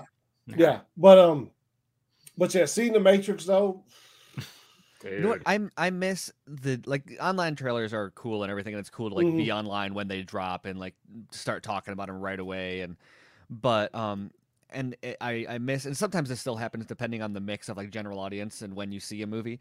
Um, but like being able to gauge people's reactions to a trailer in the the theater when it's happening. And like like the Batman trailer came up and I, and I was like, oh sweet, and it was awesome. And I kind of looked around to see if anybody was like, whoa, damn, that looks good. But like I'm pretty sure everyone had already seen it, so they were like, "Yeah, that was cool." But but Yeah, I was like when when Um, it, when it ended, I kind of was like, I, I kind of like looked my, I was like, anybody, and nobody kind of went. I just you just heard a like casual conversation. I mean, I think I might have heard like, yeah, because like back when her- trailers premiered on um like at, at in movies, yeah. a people hadn't seen it before, so you had a reaction, even if it was like a hardcore Mhm. fan who was who was like aware of it. But like B, a lot of people didn't even know these movies existed because Yeah. you know the Batman trailer drops and it trends on Twitter, and people are like, "Oh, there's a Batman movie," even if they don't watch it. Whereas you Mhm. used to get like, you know, ten years ago, this trailer might have dropped, and people would have been like, "Holy shit, there's a new Batman movie coming out!" Yeah. yeah, Um, yeah, and yeah. Uh, um, I don't know. I just missed that that energy a little bit. But regardless, just being back in the, the I, now I, this is the third or fourth weekend in a row I've been to the movies now, which it's been like even before COVID, it was like years before I or years since I've gone to like to the movie that many Mhm. um that many weekends around. It's been pretty pretty crowded, so it's like a nice um nice return to like my people Reality. my, Yeah. my people, aka we all sit next to each other and don't talk to each other when it's over. But still, I mean that that is my people. Right? Don't talk to me. Don't look at me. Right. yes. Ah. So, uh, Ken, what was your uh, thoughts about? Well, what Oh, are he your said he- thoughts about the Batman all overall? I guess you could say. Uh, the trailer was action packed. It Yeah. was there was a lot. Of, I was surprised by how much action There there was. was I a was lot- expecting it to be slower Yeah. after the first trailer. I think they showed a lot. They showed a lot of the action part. Mhm. They showed Mhm. a lot of action part. Yeah, which is cool. You think? Do you think like uh I mean, we're kind of assuming that like I mean, obviously when it comes to the trailer, you want to show a lot of that. But I'm assuming Yeah. there's going to be a lot of parts where it's just it's a lot of detective work, a lot of, you know, I don't know. I mean, Yeah. it's not going to be action 100% like that. I mean, that's, that's I mean, it can't be, and which I'm totally fine with. I want to see the detective noir, you know, version of this Batman. I want to hear the voiceover. I want to uh, him just actually investigating stuff. It's like every time he goes out, doesn't mean he has to kick someone's ass. You know, he doesn't always have to do that. He can just go out and just investigate as well. You know. It has a very um seven David Fincher Yep. feel. So Yeah. Yeah, I know. That's that's exactly like you get that tone like right away. Uh-huh. Um, I especially appreciate how especially in this trailer. it is. The what? How atmospheric it is. Oh yeah, Like it's, It's one of those. the, the, the way that we like talk about these movies i've been i've thought about it a lot differently ever since scorsese started saying his stuff just because like it's a i i i don't know everyone has a different opinion on that but i've always believed that he's trying to make a a, a people want to especially fans want to leverage it as like a a versus thing when really i think he's just trying to describe the elements of a movie that really resonate with him most and that's to him that is what quote unquote cinema is and so you see stuff like that Batman trailer, or like watching Dune, and like the sound experience you get from that movie, and just how Yeah. like oppressive, and like in a good way, it's like a blanket of sound. The entire there's something Yes. bass and and Zimmer is just like blowing my face off, and and the, the what they do with dialogue and um and just like everything, it's just like an auditory experience without you know Greig Fraser's cinematography, and um and not every movie not every movie's supposed to be like that but No. but also but and, and to me that's so definitive of like you know what it is. And despite my screen issues i was like you know what? I, I went home and checked on hbo max. I was like i think this might be better screen quality than what i saw it on but like there's no way to replicate that that sound quality which arguably Oh, is even more important with this movie. Um and Yeah. uh, so that was one of the things about like the Batman that and seeing Dune and Batman most recently brings me always brings me to like to uh like back to what Scorsese says. It's like yeah, this is like a a not a genre to itself, but a a, a filmmaking quality that that not every movie tries to or is capable of achieving. And I just I love um I love that we've got so much of that out now and coming out. It's Yeah, I mean, like even going back to, I mean, when Hugh Jackman earlier this week like posted, you know, it's been six years since the Logan trailer came out, and it's Yeah. just like that movie fucking changed things too. I mean, I remember when that came out, and I was talking to a buddy of mine. I'm like, oh, there's going to be a shift change. I mean, sadly, it didn't really quite happen because I was like, yeah, people are going to want more of this kind of stuff. They're going to want more of these CBMs, which I think we were wanting, Mm. but yeah. didn't exactly get. And then because I was mainly thinking like this is what this is something like Snyder would have done. You know, Snyder. I mean, it was it, it, we he wants to make something like this when it comes to some of these characters. Like if he if he was going to take on Wolverine, he's like it's got to be rated R. What are you talking about? He's got to be. We got to see him stab through someone's fucking chin Yeah. into their mouth. You know, we got to see that. We have to see that. Um, and you know, so when it, it just even going back to that, it's just like, man, the the fact that you can, yeah, we can have the popcorn stuff, Marvel, what they're doing, yeah, that's it's fun and it's cool and it's, But it, again, it always seems like what's the next thing? That's what I hate is like what's the next thing? Like when I saw Venom, the the theater lit up for the post the mid credit more than anything else in that movie, and I'm like, ah. which is cool. Yeah. It's, it's, it's Yeah. an exciting it's an exciting thing. It's just it like in turn like I was saying with like the the there's nothing special about like the cinematography or the score or anything going on there. Not that that's an mm-hmm. essential Needed. thing for every single second of of movie ever played, but it was just funny to see people freak out like that when like the the visual auditory experience of like what had been happening you know 15 minutes earlier was far more like compelling right? Yeah. Yeah, you're absolutely correct. All right, we're gonna bring in one more person. We got Mr. Ray Flatcast. What's up, What sir? up? right Good evening, gentlemen. How you What's doing? I'm I'm all right. Uh, I have not seen it yet. I've not I know, watched it yet. I know. It's okay. You're not alone. Ken hasn't seen it either, so we're, we're I, I, I, I, I, I will be viewing it tomorrow. I will. I've been I've been doing my catch up. So, uh, I watched. I finally watched Sicario last week, Oof. and last night, last night I watched Prisoners. oh man. And Pris- You, you say, everyone know, everyone knows what you're talking about when you the way you say that is a is a very spe- last night I watched Prisoners and it's like that- Yeah, you're, yeah, not, you're not describing the movie you watched you're describing the experience you had last night we're like Yeah. Yeah. I remember the night I watched Prison not not I don't remember Yeah. watching the movie I remember the night I watched Prisoners Yeah. Yeah, because I I was reminded of the reason I wasn't inclined to watch the movie when it first came out, which is I I I have trouble with that subject matter. I do. Oh. I Yeah, personally it's I can see that. have a lot of issues. So it's like when that was all over the TV spots and the trailers, I'm like, okay, this cast is awesome, but I I- no, I, I don't want to. I don't want to try it mm-hmm. and I didn't even I didn't even know who Villeneuve was at the time, and so it became this thing where like later on, like after seeing Arrival and Blade Runner, it's like okay, he did that too, and I was like, well, I guess I got to see it because everybody's talking about how great it is, and And one of the things that you said when you said you saw Sicario, I mean, it was one of the things I kind of said in my first reaction is one of the things that he does very well is shoot stuff in the dark to make it look like like it's not like you're kind of going like squinting, going, I can't, I don't know what the fuck's happening. Sicario was like a big example of that, where it's like when there was a lot of dark shots, he knew exactly what kind of color palette or what what he needed to do with the cinematographer to achieve where you, you're not going because I remember watching certain movies and you're just like, what the fuck is happening? I don't even know. He, I saw that a little bit also, eh, you know, well, not a little bit, but you know, anytime that there was like a scene where they're literally out where there would not be really much light in a desert planet, you really, he really like captured where it's like, yeah, I know exactly what's happening. It still looks beautiful. And I'm like, God damn, he just really knows how to shoot in the dark. Yeah.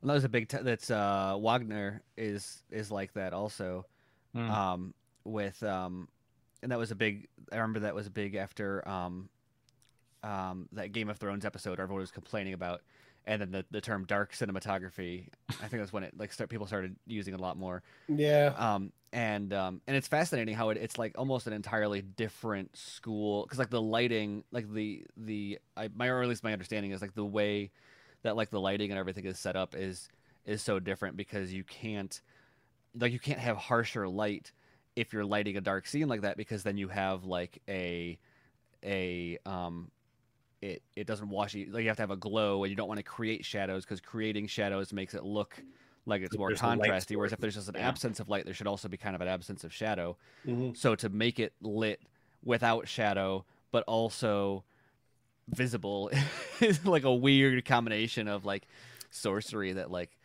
um uh, who's the guy that did solo i think he's good at that also um Oh, Brandon, Uh, um, Uh, I'm not oh sure. Man, I gotta look that. I'm I'm gonna be mad Um, when I see it too because I know I feel like I should know who it is. Um, yeah bradford Oh, but- Is that okay? There you go. Yeah, yeah. No, Oh, but I mean, Oh, yeah, 'cause he there did, is 'cause he did some- arrival Ah, that- well, there yeah, you go. that's why. he's Oh, also- why, it- uh, yeah. see, yes, I am mad. I should have known. Bradford Yeah. Young. Yeah, yeah. Because I mean, Um, Jesus Christ. I mean, that's one of the. I mean, uh, I mean, what Denny does really well is like those establishing shots where he's just showing like the location with the score. I mean, I- especially with Arrival. I mean, Arrival. My uh, God, when you watch like those, Arrival Yeah. amazing for that. Sicario was phenomenal for that. But Well, but yeah, you're right. Like with Dune is also very, very phenomenal for that. When you're like, let's show the location, let's let's show these wide shots with the Yeah. score, and then you got Hans Zimmer now doing the score, and it's like, ah, yeah, the, see, um, I'm I'm, I- the I'm, I'm of not I'm not ready for that. the, the sense of scale that he has is very appropriate for Dune. Mhm. um, in a way that's like not just tonally, but like is kind of core to the world building in a way. yeah. Absolutely. Um, yes. because like, I'm not really a spoiler, but like in the opening sequence, you get stuff like where if you've read the book, you you you see you read the stuff and like, wow, that sounds massive, but like how, you know, you've got stuff like the ramp on a ship comes down, and as it comes down, and you like start to see the people for contrast, you're like, oh, it's it's like watching um, Gareth um Edwards, I think, also has a very similar sense of scale where you'll you'll see something in a shot and you're like, oh wow, this is Oh yes, it's uh, Rogue One, yeah, the Death, um, the, the the Death Star and the the Star Destroyers in Yeah. front of it. Yes, absolutely. Greig Fraser Yes. again. Um, and but yeah, so like, there's, there's this ramp. There's this ramp coming down, and um, from a from a ship, which we've seen in Star Wars and a million other things before. But as a ramp comes down, you're like, oh wait, that's not like the size of the Millennium Falcon. That's like the size of the Sears Tower, uh, or you the Willis Tower is now, or you know whatever, as a, a skyscraper. Um, and then you and then you're like, those people are tiny, and that's like a massive ramp, and then you're like, is that carpeted? Like, does do these fucking people have carpeted parking lot size ramps on there? Like, it's I, I don't know, it's that kind of like visual. There's so many things to look at to give you a sense of um of context for scale. That's really cool. right. And then you know, Greig Fraser also doing the Batman, so it's like, Yeah.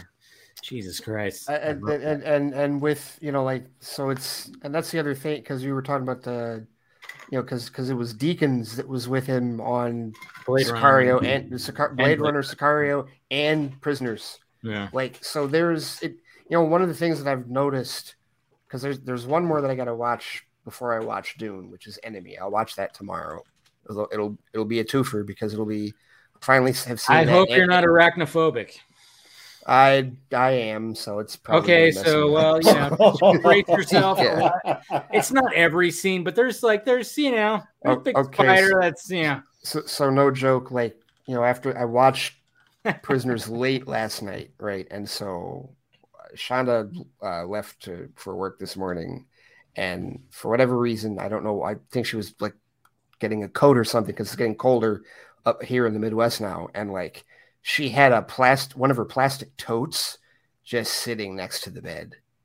And i didn't know she had put it there and so it was just there and i was like yeah, I, I, I totally opened it just you know to make certain there were no snakes in it. I did, I did, I totally did that. Yep. So, but but uh, but no, Enemy will be it'll be my first A twenty four movie because I still haven't seen any A twenty four movies. wow, so that'd be like the first your list, your list. twenty. is so. It is, dude. Seriously, it is like scroll, man. it is. It is. It absolutely is. But I, I'm going to watch that and then watch Dune. But one of the things that I've noticed through Denny's movies is like it's not just that he pairs himself with great DPs. It's also that he, yeah, I mean, the casting. Yeah, oh, yeah. Like so, half the battle is in his cat. Like I didn't even. Maybe I knew this, but like I'm watching Prisoners and I'm like, uh, v- v- v- Vi- Viola Davis, yeah. uh, d- d- Yeah. d- Terrence Howard, uh, d- like I did it just. I'm like, okay, and and, and I mean everybody is like, and Maria Bello and like Dismelchin and everybody, and they're they're all just acting their ass off. yeah. I mean, like the range of emotions, and it's the same in Blade Runner. It's the same in Sicario. Sicario is probably my favorite Benicio del Toro role. Period. Oh yeah, he Like, was like, fantastic like, that. like that, like that quickly. And I've seen him in a ton of. I've seen him in The Way of the Gun. I've seen him in Fear and Loathing. I've seen him in Traffic. And Yeah. no, his character in Snatch. Sicario is by far my favorite. But yeah, that's Well, like half the battle. The the the di- the dinner table scene in Sicario. Oh my god. Yes. Jeez. That, that's all And- you need to see. And it was and it was dude it, it was one of those cases where like going into the scene i'm like this could go one of this could go a couple different ways yeah. and and when he said when he's like finish your dinner i was like Ugh.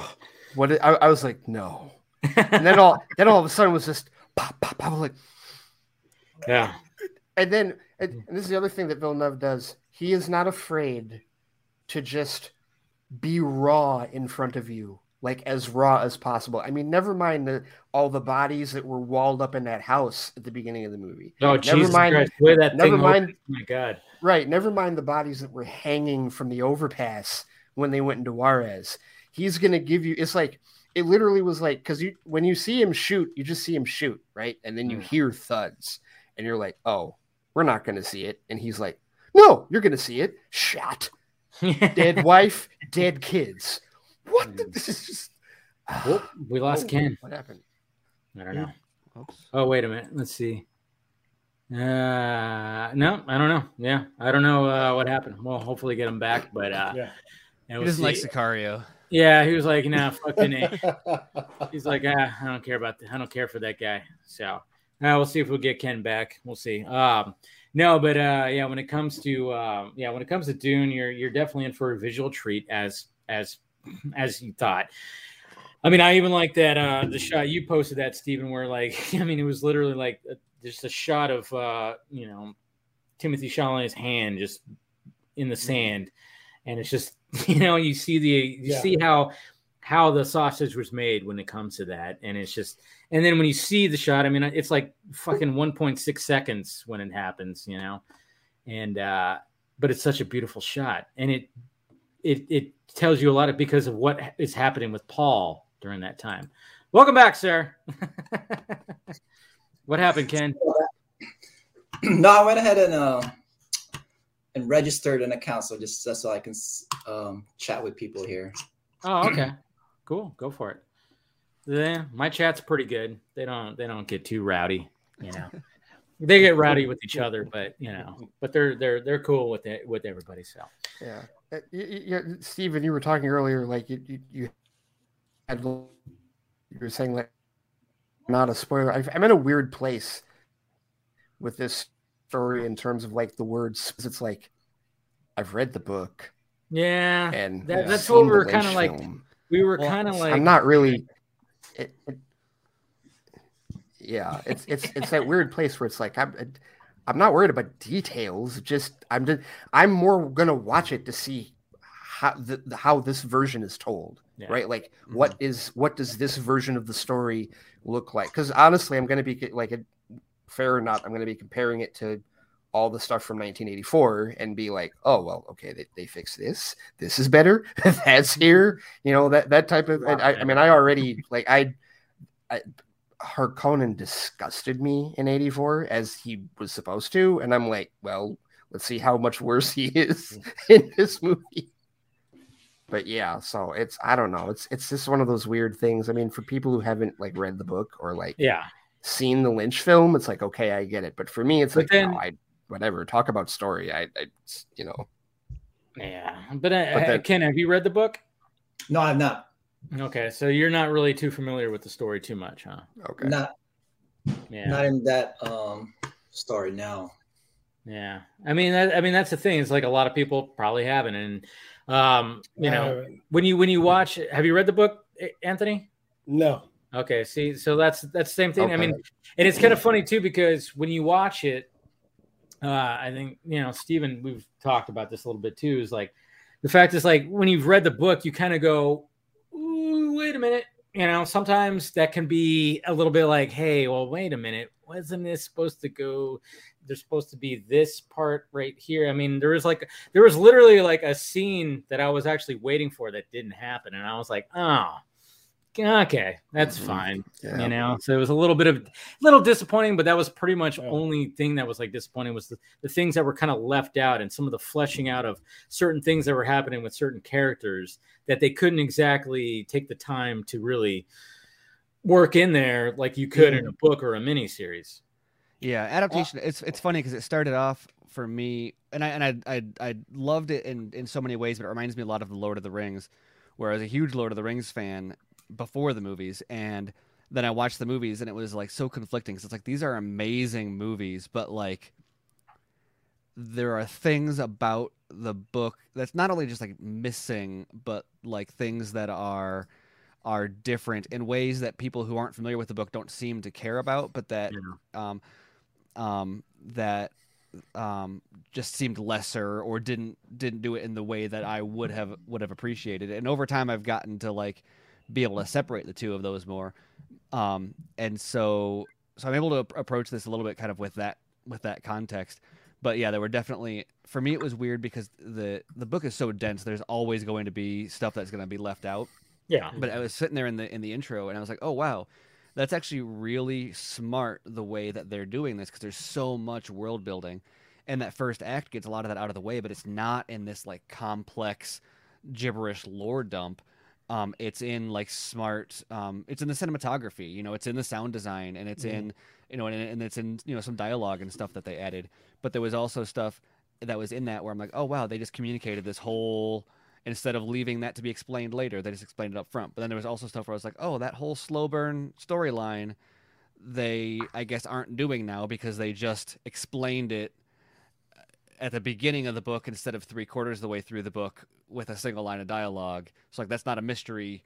Like now we know that about this character up until that point, whereas in the book it would have been a reveal Yeah. um, which um, which you know for the movie, I guess it's it's fine for someone who knows that's that's happening. I'm like, well, that that's quote unquote like spoiled, not spoiled like a movie spoiler, but like I'm not.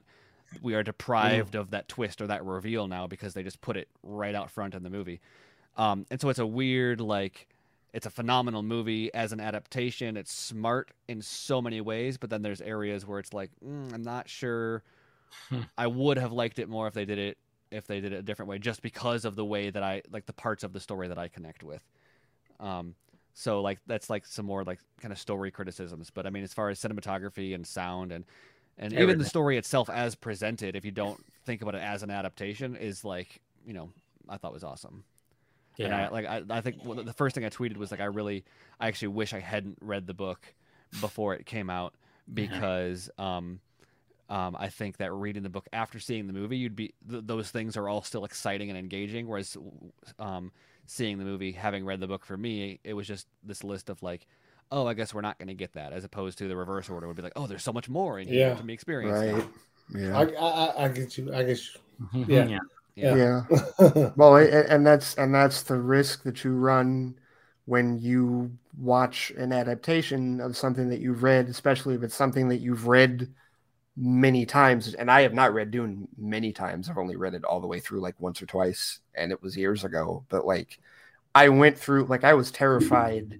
Like I, I had this rule like when the Harry Potter movies were out, and I had I had friends that had like read all the books and loved all of it, and then they'd go Mm. in and they'd come out of like Goblet of Fire, and be like, they screwed this up, they messed that up, da da da, and all this, and I was like, okay, well, my rule very simply i- at that point was, I will not read a single one of these books until I've seen all of the movies. I don't wish to judge any of these films based on like the Yeah. original work, and then.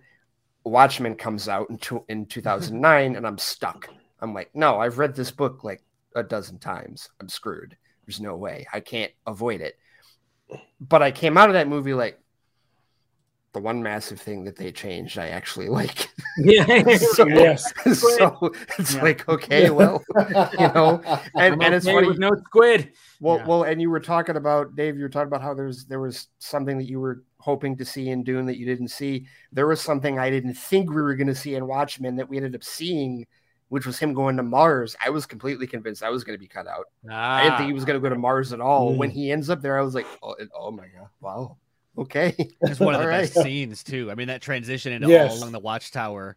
The second that song kicks in is like my favorite part of the movie. Yeah. Oh yeah, no, I Oh. well, and that was and and and that was the other thing because you know knowing that that's the title of that particular book, like knowing that that you know the the whole uh, the, I, I think that was the title if I'm not mistaken it was like issue eleven or twelve, and so when the song hit, there was that little con- that my brain immediately made the connection. I was like, yes, perfect, totally works. So that but that's one of that's so that's one of those cases where like it it really did work out at least for me. I'm sure for Yeah. somebody it didn't work out but like for me it totally worked out. And like but it, it a lot of times you you just run that risk. It's like uh, Yeah, you know like it's how are they going to adapt it? Yeah, because you know, I mean, like one of my favorite movies is Fight Club, and I saw the movie before I read the book, And when I read the book, I'm like, all right, this there obviously it goes, it fleshes out a lot more things, but it jumps also, it jumps a lot. Mhm. And you know, at that point, I was like, yeah, I'm actually glad I saw the movie first before I saw this because I I feel like what they achieved when it came to the movie was like they kind of went like, all right, we have this story. It's you know, it's pretty interesting. It's an interesting story. Let's make it like this, as opposed to how uh, Chuck wrote it here, where it kind of just like bounces back and forth a lot of things. And you know, when I when I was reading, I was like, oh yeah, I recognize this, but holy shit, they really take it into this direction or something like that. Or Yeah. yeah, so I was actually happy at that. So I, I I totally understand what you said, Stephen. It's like I'm reading it as I'm going. That's what's kind of cool with me. Is like the fact that I'm like going along with it, where I'm like, all right, I'm actually where part one ends. It's funny because Cool. you're yeah you're at you're at like halfway through the book, and I, my Yeah. thought was, I think for you that's actually exciting to Yeah. read the second half because I think you'll actually might like the second half more Yeah, than you would have without the movie that's if you if you had read if if you um because of the place that you're at, but also um if you have if people haven't read the book yet and are and are wondering if they should wait until after the hypothetical part two of the movie to read it, um, I, who knows what's what's gonna happen in part two? But I actually feel like if you haven't read the book and you've seen part one, I think you're actually in a great place to read the book because the way they have it set up is very much like, okay, now that that's out of the way, here's all here's all this stuff, and I think that you'll enjoy the book more. Um, and have all this extra stuff in there to appreciate, but also then you'll get to this halfway point, and then I, I think this we'll see. I mean, uh, but I, for spoiler reasons, I think that the movie is going to be a lot more complimentary. The second movie is going to be a lot more complimentary to the book because the the, mo- the first movie really is in service. Like the, the movie is like an or the book is like in two stories. It's not like a I know that there's kind of like a, a, a big A plot and a big B plot, and at the halfway Mm. point they kind of invert. So Mhm. the A is now the focus and the B is in the focus. But the movie makes does that inversion from the beginning, and so the B plot Oh, of the of the first half of the book is the A plot of the movie. Um, and so assuming they keep it the A plot of the second movie, um, it's going to be a really smooth a really smooth transition. huh. Um, and um, and I think I, I think I I know exactly what you're talking about. Yeah, too. and- no, and I, I, no, I, I know what you're talking about too. Having Yeah. not seen it, I'm like, oh, okay. So, so so now going into it tomorrow, I'm going to be like, oh, because it, it, I, It I, I, mainly- won't, I wouldn't have been expecting it at that that soon, right? You know what? In terms Yeah. of like what I know what you're talking about. Oh yeah, yeah. It sounds like you probably caught on to that. And what my and that's probably my own only, not only, but like my biggest gripe that sums up all my my thoughts about the way that they that they adapted it is because they inverted that plot. They ended up ending the movie at a place that I think would have been a logical kind of breaking point if the A plot of the book was the A plot of the movie. Um, but as, but because they end it there and that's not the focus of the of the movie, it feels like a little bit like a smaller climax than it would have been. Well, meanwhile, in the book, if you just go a couple chapters more, there's another spot that would have been a way more thematically resonant um, and like WTF cliffhanger, like Matrix Reloaded style cliffhanger Mm. um, way to end this movie that I'm like, oh, I wonder why they didn't do that. It would have been longer, but I think they could have accommodated for it. Or you know what? I wouldn't mind if this was a three hour movie. It's that kind of scale that I think would make sense. So Yep, I think I know what he means there anyway, too. I'll try to stop talking about it being vague about it, the A plot and the B plot, and you subvert The the, A plot, uh, yeah. the minor character arc. kind of like a math teacher right now. Jeez. Anyways, Anthony, you got to take off. Yeah, man. Gotta bounce. All right. I appreciate you All right, stopping dude. by. All right. Hey. We'll see ya. Make sure you're subscribed. ACS, Twitter, all that right there. I'm doing. yeah, I'll take it easy. All right, man. See ya. oh man, yeah, it's interesting. Um, yeah, when it comes to uh, when it comes to when they when they take these books that have been around forever and now, and it's funny too because one of the things I mentioned in my review is like they are trying to market it as like ah Star Wars, Lord of the Rings, like the next that, the next that, and I'm like.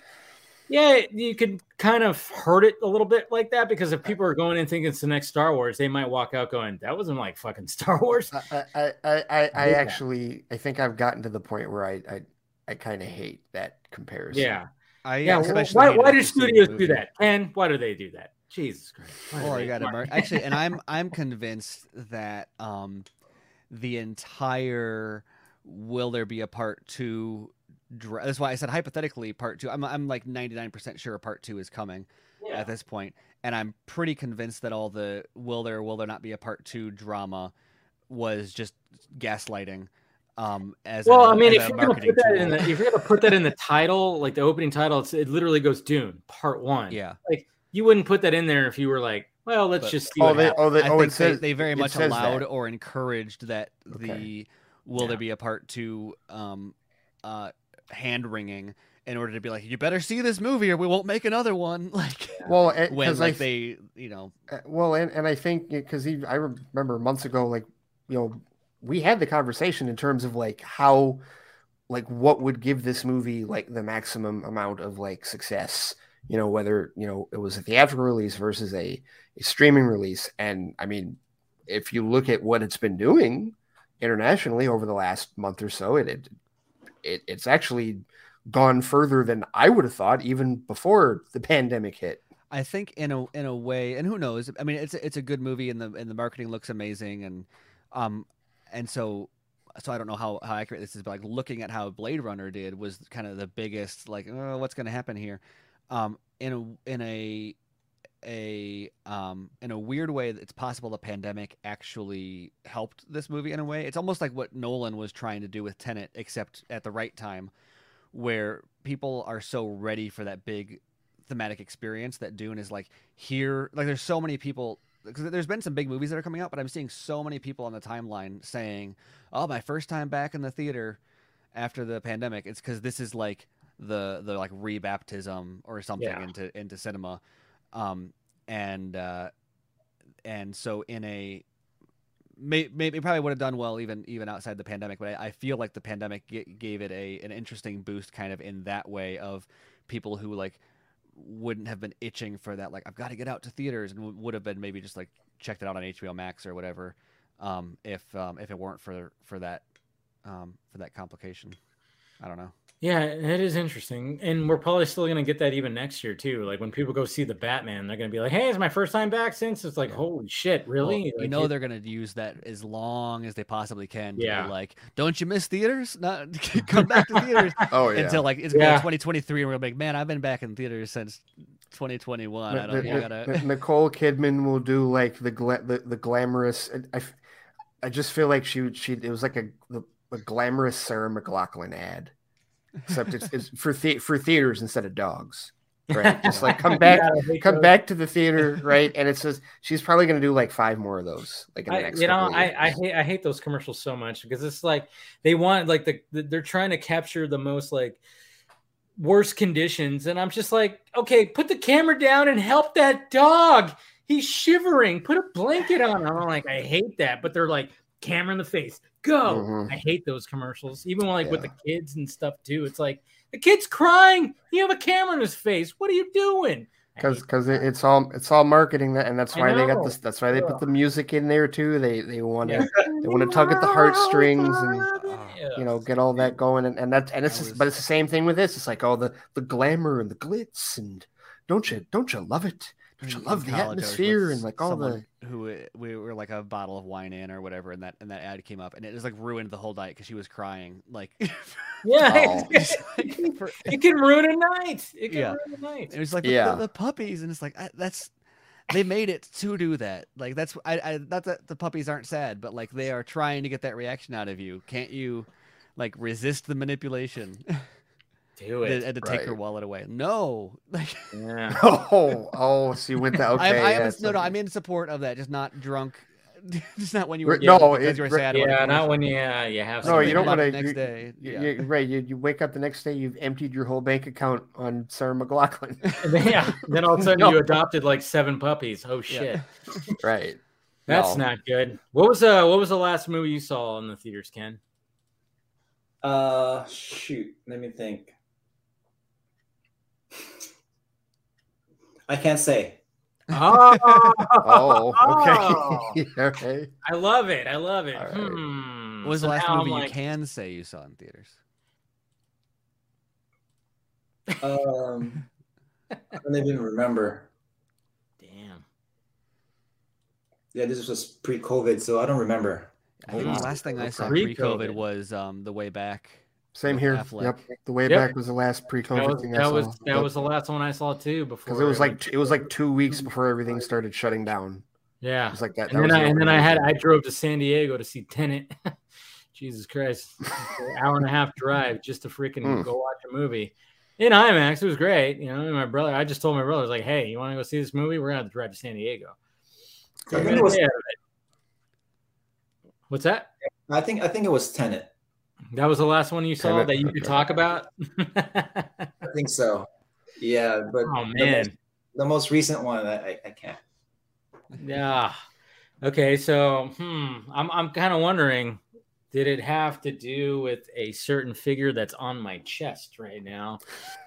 Did you see that movie? Ah, I'm kind of wondering. We're we're sitting here talking about the Batman, and Ken You're might him- he might already leave know what the fuck he might already know what the, he's seen the movie.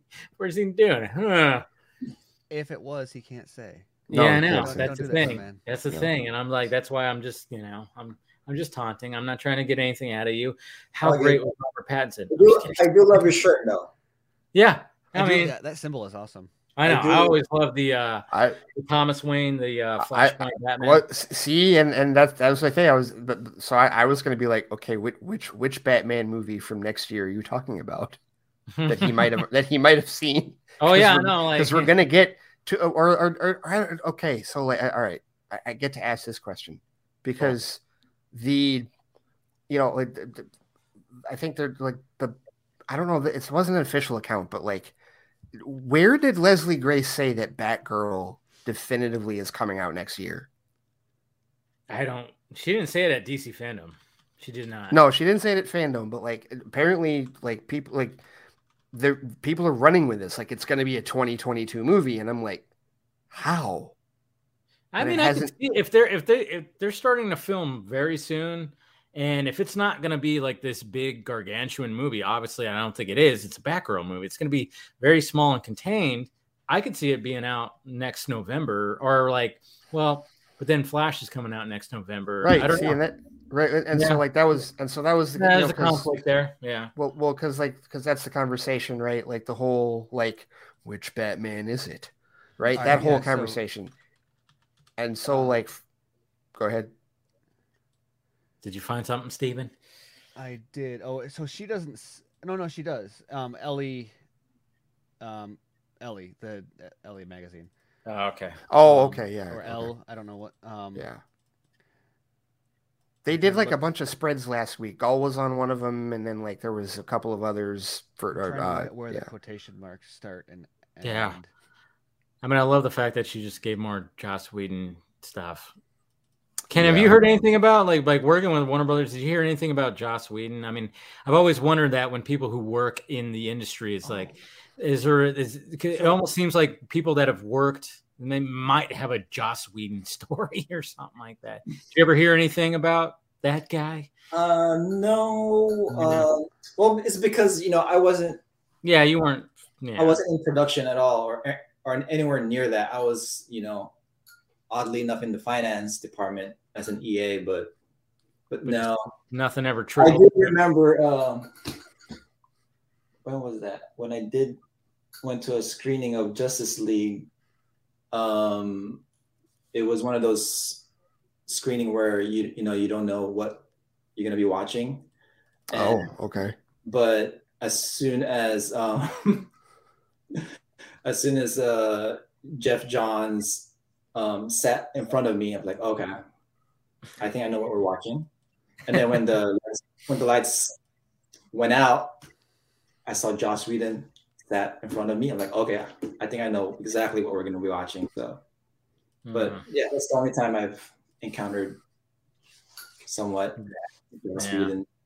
Okay. Yeah, so, that's- so so so you have a Joss Whedon. That that's your Joss Whedon story, kind of. Yeah, That sort of of. Okay.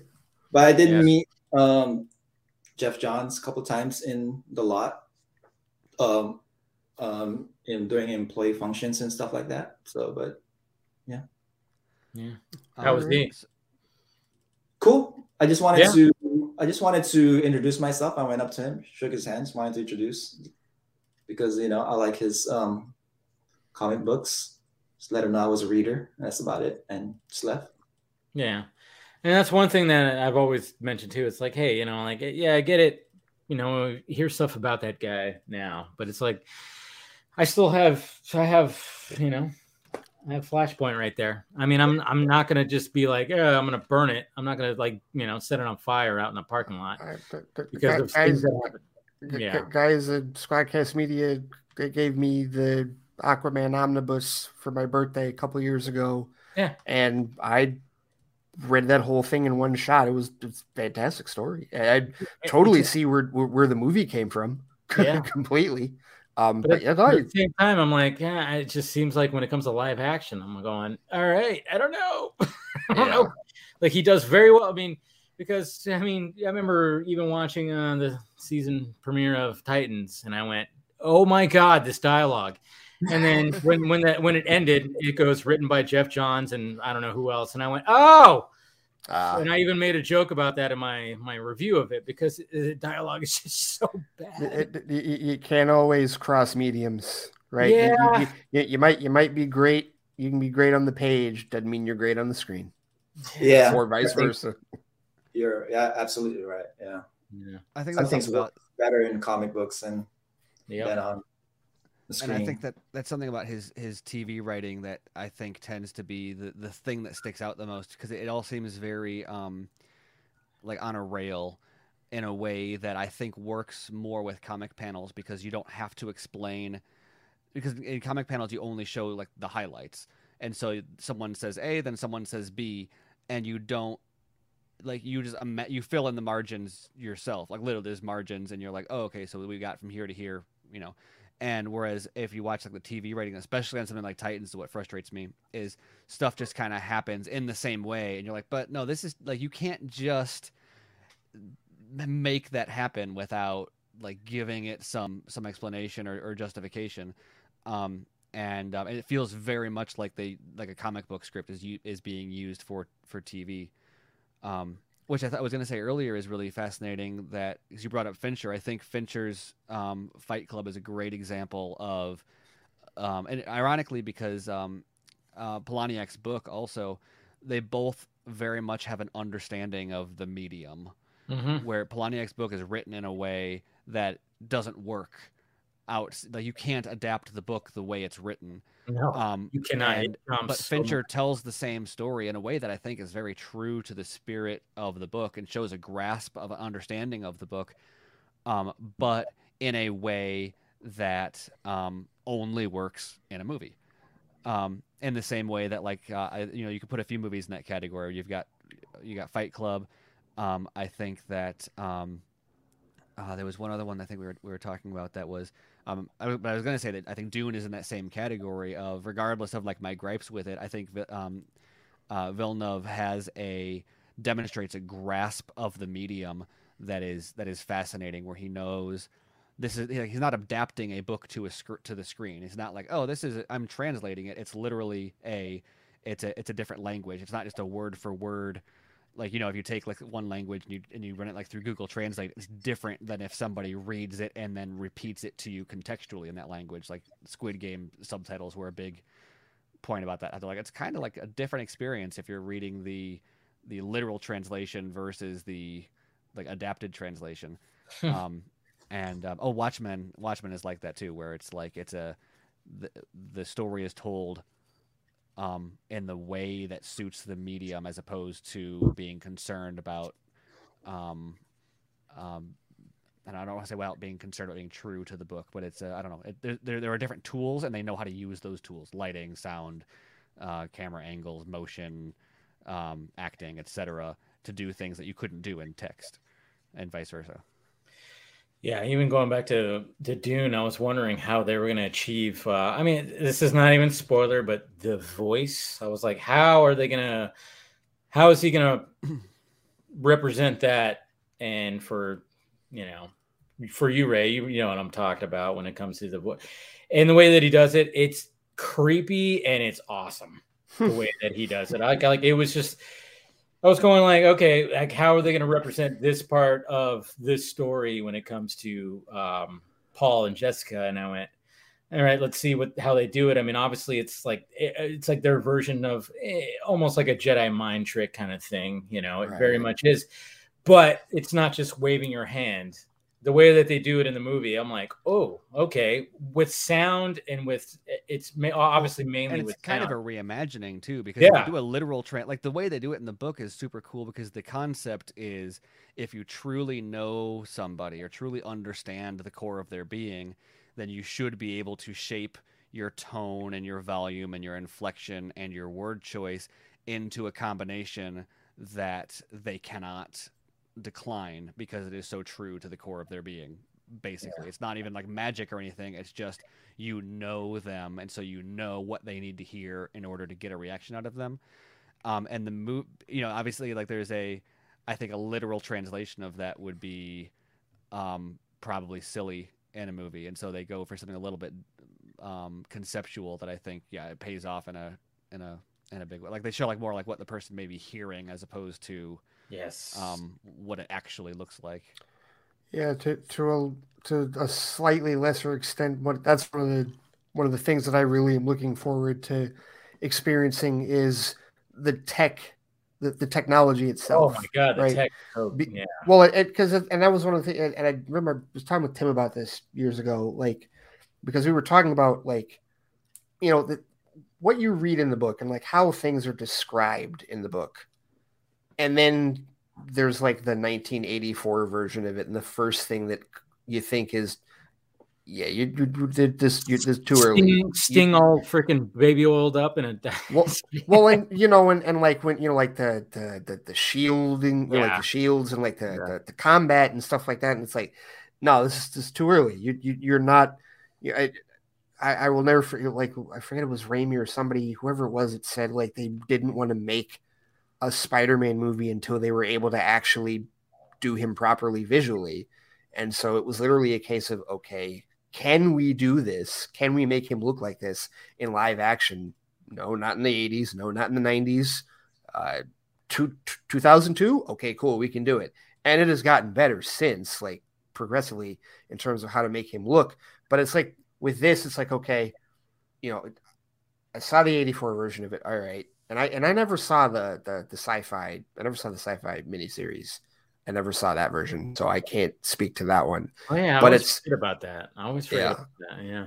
but it's 2021 now so i'm like yeah we, we've seen a lot i trust that you can but i but i'm still curious to see what it looks like and like how he does it especially the way that i know he shoots these things and it's Yeah. like and and, and Well- like you like you were saying with the voice like the, the the concept of it and how and like just their idea like the reimagining their idea like okay we know how what this looks like on the page how are we going to make it translate to the screen and i'm just that is probably one of the more keen one of the more things i'm the bigger things that i'm keen on seeing when i watch it finally tomorrow is like how all of that looks and Yeah. how all of it is adapted and just gonna be like oh, okay that's so that's how they all right so that's how they did you know Well, I mean, I will say when, when you're talking about the tech, I mean, it, I mean, it's pretty seamless. Like you almost just go like, "Oh man, did they actually build this stuff?" I mean, it, it, what is actually you know CGI and what is not? I mean, it's pretty seamless and oh i'm not worried about yeah that Yeah, you're I'm not- you're not gonna be- that at yeah. all, no. everything is just so just everything just yeah nothing really just like stands out of like oh they're behind a green screen right there Yeah. oh they're you know this is no i this is he- total, well, I mean everything is so uh well like what you were talking earlier about you know how he knows how to manipulate color and light yeah like that's totally half the battle with visual effects is once you know how to manipulate those key elements those elemental things you can your your your, sandbox as far as visual effects is, Yeah. is expanded massively and that's something that Zack does too. Is you know I remember like very early on, I think it was Mr. Chris Dawson who mentioned it. Is the fact that you know sometimes when there's like a visual effects, something that's happening, explosions, whatever, lightning bolt, whatever. It's like sometimes I guess when they're actually filming it, they won't actually have that light effect, and they'll have to create that in post. But Zack always is like, we have to have this light effect like you know actually in the photography so it actually makes a lot of things pop so when you actually put that cgi in it doesn't look super fake or whatever the hell, you know. And I think some some some movies suffer from that is the fact that they do that. But we, I mean, you watch like behind the scenes of Zack Snyder, even like when the Flash like shows up, they literally have like flashing lights that just like indicate that he just showed up. So we got to get this light reflection off of like off of every off the shot pretty much, and it makes it pop. It makes it look better. So, and I think Denny does that. A lot of filmmakers do that, but some of them, you know, in I- the I- Marvel universe. I'm sorry. I, I, I, well, I, I think the I think the auteurs do that, and that's what Yeah. you know, like like like, like you bring Easy a picture, Marvel. or, Um, but uh, I, I'm in that side now. All right. look, look, look, I, I listen. I, I'm, j- just just for just for the sake of chaos, just to be just to be an agent of chaos. I so want. I still want him to do the X Men movie. Well, you want want- Denny to do? No, I want Zack Oh, to do the Oh, X Men. Zack to do it. Okay, yeah, yeah. Like I that- mean, like that would be that would be pretty sweet. just for the sake of chaos because yes it would be an amazing movie but just to i, I just want to see twitter blow up i want to see it explode And I think set on fire Some people want to see the world burn. not not to take credit away from like Zack or Denny or, or whoever, because I mean they are they're the director and it's like ultimately it's their you know their vision or their their process. But with stuff like we're talking about like lighting, complementing visual effects, um, something that I think is really fascinating about that is a lot of it comes down to just planning. And like you talk to like visual effects people and they'll say like what's the most important thing in visual effects, and it's not it's not VFX, it's it's shot composition. Planning. Right, and, Mhm. and it's, it's And the. VFX artists are like on the set, like pre-production. They're looking. Yes. They're at the locations. They're Yeah. looking at everything. And It's so not- Absolutely. So it's not like Zack. I mean, he he he he knows a lot of these things and, and is good at it, but it's not that he looks at it and says we need to have a light here and we need to have a light there. It's that he has it planned out enough ahead of time so that he sits down with his VFX supervisor, you know, DJ, which is usually guys he's worked with like crazy. Yeah. um, and DJ and, Brian. and uh and Damon Damon Caro and you know Yeah. whoever whoever he's working with on set to make these things and he's and he says okay so we're gonna do this there's gonna be a car flips there there's an explosion there and then they'll like like haggle over it basically where DJ will be like well no I know we can do a good job on that car. And then Damon will say like well you know what? We can flip that car practically on set. And like okay well so let's do the car on set. And Damon and you know and they'll and they'll like negotiate out like who has who can do which side of things. And that way because I, uh, and then I, I've talked to um,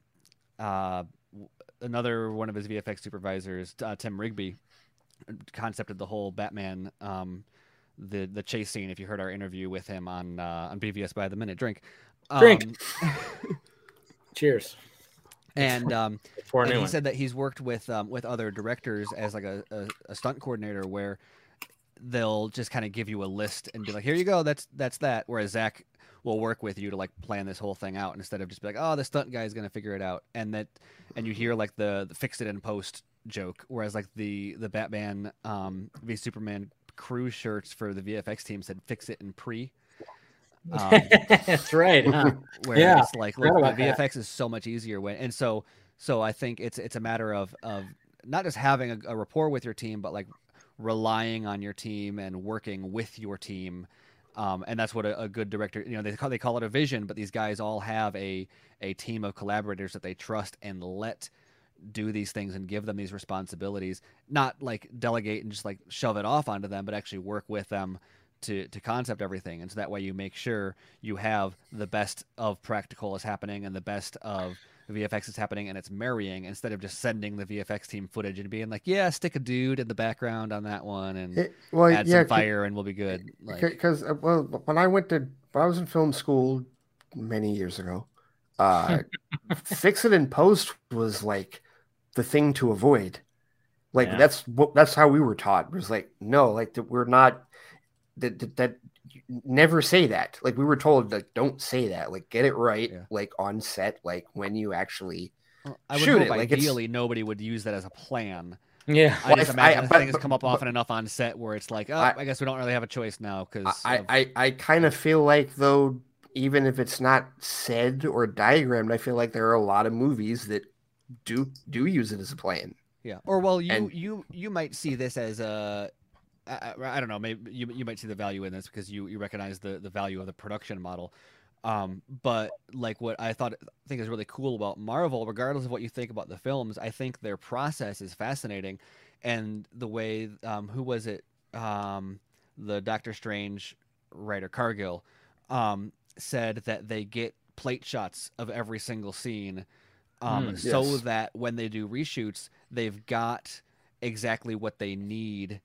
Um, it's like they do like mul- like two takes of everything, like in front of the, the the background, and then like in front of a blue screen, and then they'll get like the scene itself, and that way they have all the puzzle pieces, so that like they they kind of like if you're gonna fix it in post, give yourself the tools you need to fix it in post. And, No, and Marvel has these puzzle pieces that they can assemble after the fact. And whether or not that's like if you prefer the like Swiss watch of Zack Snyder planning out ahead of time, the fact of the matter is when you run into a Justice League situation, it goes to shit because you just don't have what you need. Whereas Marvel is like, oh yeah, you know what? We got two versions of that scene in front of blue screen outside of, and we'll just mix and match, and, and they can create. You know, Endgame, you see the shots, and you're like, wait, Captain America wasn't even wearing a helmet there, and he's wearing a helmet, and they CG on on his helmet. It's like, yeah, they can do that because they, I guess, and you could call that fixing it in pre because they shoot it in a way that Mhm. allows them to make the changes they need to later on. Um, and from and- a and- from a when- production when you- line standpoint, that's like you know a Ford level innovation. I think in the way, and the, the same thing with the volume, and you know it's, it's all that kind of stuff. Where if you use Well, the it's- tools correctly, you can do so much more. And so I think that's kind of two different. But the, the, the fact of the matter is, though, you can't get to post without having made those considerations and then pull a rabbit out Right. of a hat. No, Well, n- right, and and I, I mean, when when you decide on whatever at whatever point that you're going to do, by by the time this year is over, they'll have made 27 movies in 13 years. Like Okay. when you've decided that that's your plan, you you you have you necessity is the mother of invention. You Yeah. can't, and that's the difference between like what they do and like what Zack does. Zack is like one movie at a time, right? And even if he had like you know a plan for what the movies are going to be, it was still going to be one movie at a time. There was never an assembly line idea where it was like, okay, in, in this this many movies in this amount of time. Where uh, in Marvel's case, it's like, okay, no, we we Yeah. need if we're going to do three or four of these a year, we got to keep it rolling. We got in to a have funny a way, they're process. they're both products of George Lucas, but in, in a but in a split, they both took like a different um a different characteristic of what Lucas did because Lucas would um would would get these things planned out in a way that that would work a certain way, but then like on the prequels, he had he didn't just do reshoots, he had ongoing reshoots where he just never closed the studio down. And he would just have people come in and and they just had like a wall of costumes and costumers and makeup and and blue screens. And he would just be like oh i want to add an alien here and an alien and like i know people like dog on the prequels but the the the understanding of what truly happened there to like oh you're mad that that character looks too cgi you're you for, you didn't you missed the fact that like all this other stuff is going on in the scene that you didn't even notice that's just like 100% digitally fabricated or like you'll see actors will be like I, I we didn't even shoot that scene. I don't know where he got that dialogue for me. I don't know. I never i never interacted with this person on set and we're having an emotional exchange here. Um and and it's because um honestly i think it's because he the the whole marcia lucas saved star wars thing i think burned um, burned George enough that he was like, I will never again enter post production without every single angle of every single shot and ongoing reshoots to construct whatever I need to after the fact um, to avoid uh, avoid her stealing my thunder again. Um, but but it's funny because that's that's like very much I think influenced like how Marvel now go goes about things, whereas then Zack Snyder is very much the um, like like 300 is is is the first major iteration on that the um the blue screens and and so much and part and temp and partial set and all that stuff. So it's really Yeah. cool to see how there's these little like well then even you're talking about like splintering off of like filmmaking schools and then you even look at 300 and then you've got like all the John Wick and all those teams come out of the people that collaborated on that. Um Mm-hmm. and uh, and so it's always so cool to see how you have all these different types of movie making and people making movies and how they all thread back into like you know you can tra- The- trace it back to George Lucas or whoever that like this Thr- stuff's come out. 300 uh, in the Matrix for the John Wick guys, definitely. Yeah, Like those, exactly. like well, I guess 300 I guess would be a a product of the Matrix. Uh, the Matrix was first, but yeah, it's all like And I thought it right So cool. but it's it's it you know it- but we're well now we're at a point where they're directing and Oh, like right. it's they they are you know they're at the forefront you know it's like it, it if i i still i still blow people's minds when i tell them um yeah the dude that harley the dude that harley broke his legs in the club yeah that's totally um dude that john wick like suffocated in the first movie who was also an agent in the matrix reloaded Oh, and he trained Bob Odenkirk for nobody. Yeah. Daniel Bern- Daniel Bernhardt. And they're Yeah, like, "What?" okay. I was like, Yeah. "Yeah, Yeah, he's been in a lot of stuff. I always like you always see him like, oh yeah, that guy. oh, oh, he is." that guy. Always that guy. Yeah. I always say like he's like uh, one of those that guys. Like That yeah, I guy. know that guy. Can't remember his name right now, but I know that guy. He was in this, this, and this, and sure enough, yeah, yeah, he's been all over. Yeah. By the way, nobody. Did you guys all see that? Still haven't still seen need it. to see it. Still haven't seen it. Ken, see it. did you see No, it? not You, didn't- uh, you saw it? No. No, no. Oh man, you guys got to watch that. So great. No, why? Yeah, I, I just saw. Put it on your list. Are they? Uh, I think. I think. Uh, I think uh, Hemsworth is training now for yeah, what the was up with that? extraction What was up with that? Okay, so he's training to be what bigger than he was in Thor. I don't. I mean, like, dude, we saw the It- image of him in Thor, and he was guy gargantuan. Like, Well, you well, you saw the first extraction, right?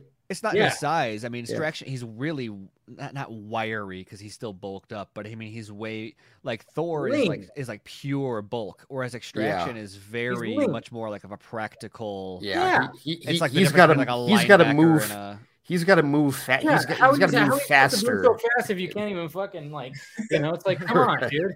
I mean, like, we we saw that Thor shot where he was literally just like, "Grr," and it was like, all right, but then there was like people saying that he was going to be bigger than he. I'm like, he's bulking up. I'm like, I don't think he's bulking up. It's, it, he Well, I was think he using, he was actually using like cables, and I'm like going, I think he's leaning out. To be honest, Probably. he's not bulking up. He's Well, leaning out Because because you can't like be he's that working kind of out- soldier and be all you know. But he wasn't that size in the first one. Like, he wasn't. He was not Thor size. and it's supposed to be a the first one. continuation, right? right? Yeah. I don't know. But I think people people said that, that stuff takes off from like he'll post a photo and they'll be like, oh wow, he's gonna be even bigger, and it's like just because he's working out doesn't mean he's gonna be bigger. No. Is he? he's No. gonna be he's gonna be leaner. He's going for lean because he wasn't lifting like full on free weights. He was doing cables, and I'm like, that's Right. what you do when you're leaning out. yeah, I'm like, yeah. When I saw that, I was like, why are people saying that? I mean, he- there's no. He was he was probably at his peak of of how huge he can get. Uh, he's gonna be in Thor: Love and Thunder. yeah. There's Well, no way that's like you, you can't just bring that into a, a into this series right here. I'm like, nah, I, I, he's totally leaning out.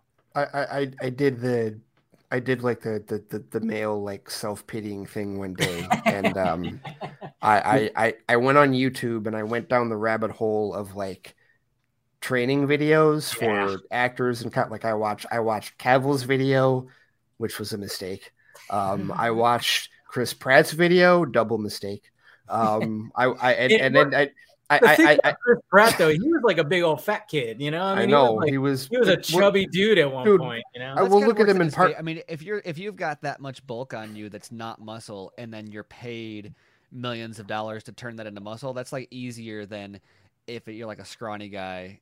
It that's- Like he was he was like perfectly primed to do that, where he had the bulk to to to. he had the shoulders, he had the face. he got hired for, mo- for a face. it, movie. it's do it. still crazy just seeing like Parks and Rec Chris Pratt Yeah, compared to Star Lord Chris Pratt and realizing there's only a couple years in between that. This is not fair. Well, then didn't they explain that in Parks Parks and Rec? Like he was just like, oh yeah, I started lifting, and like that was like, All right. that was part of the story, right? right. Yeah. Uh, And then uh, uh, flipping Momoa, it's like he still Jesus drinks.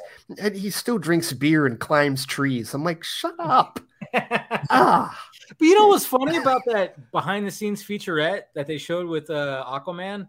And I, uh, it's like, but you, you, there, there's like a shot where he was like watching like the screen and he was shirtless and he wasn't like, it wasn't like he was like, you know, maybe because he just wasn't flexing and maybe he just had a Guinness at that point and he was just oh, like, and also he "Eh." wasn't he hadn't been dehydrated for a week, and Right. There it is. immediately before. I mean, There it Right, is. exactly. You get, yeah. you get dehydrated, you get oiled up, Right. and you pump right before the scene, and you have Yes. the right lighting. Man, Totally. you're gonna look way bigger than you are. Exactly. Exactly. But well, like, and- when he's watching the screens, he just looks like Momoa when they talk. When, remember when we saw him on the beach and they're like, "Look at Momoa was- and his I was- dad body." Fuck you. Right. I was totally body. like with, with the day that happened. I, I tweeted. I was like, uh, Yeah, that's I, not, I can I have that dad bod? yeah. I'll take that dad bod right now.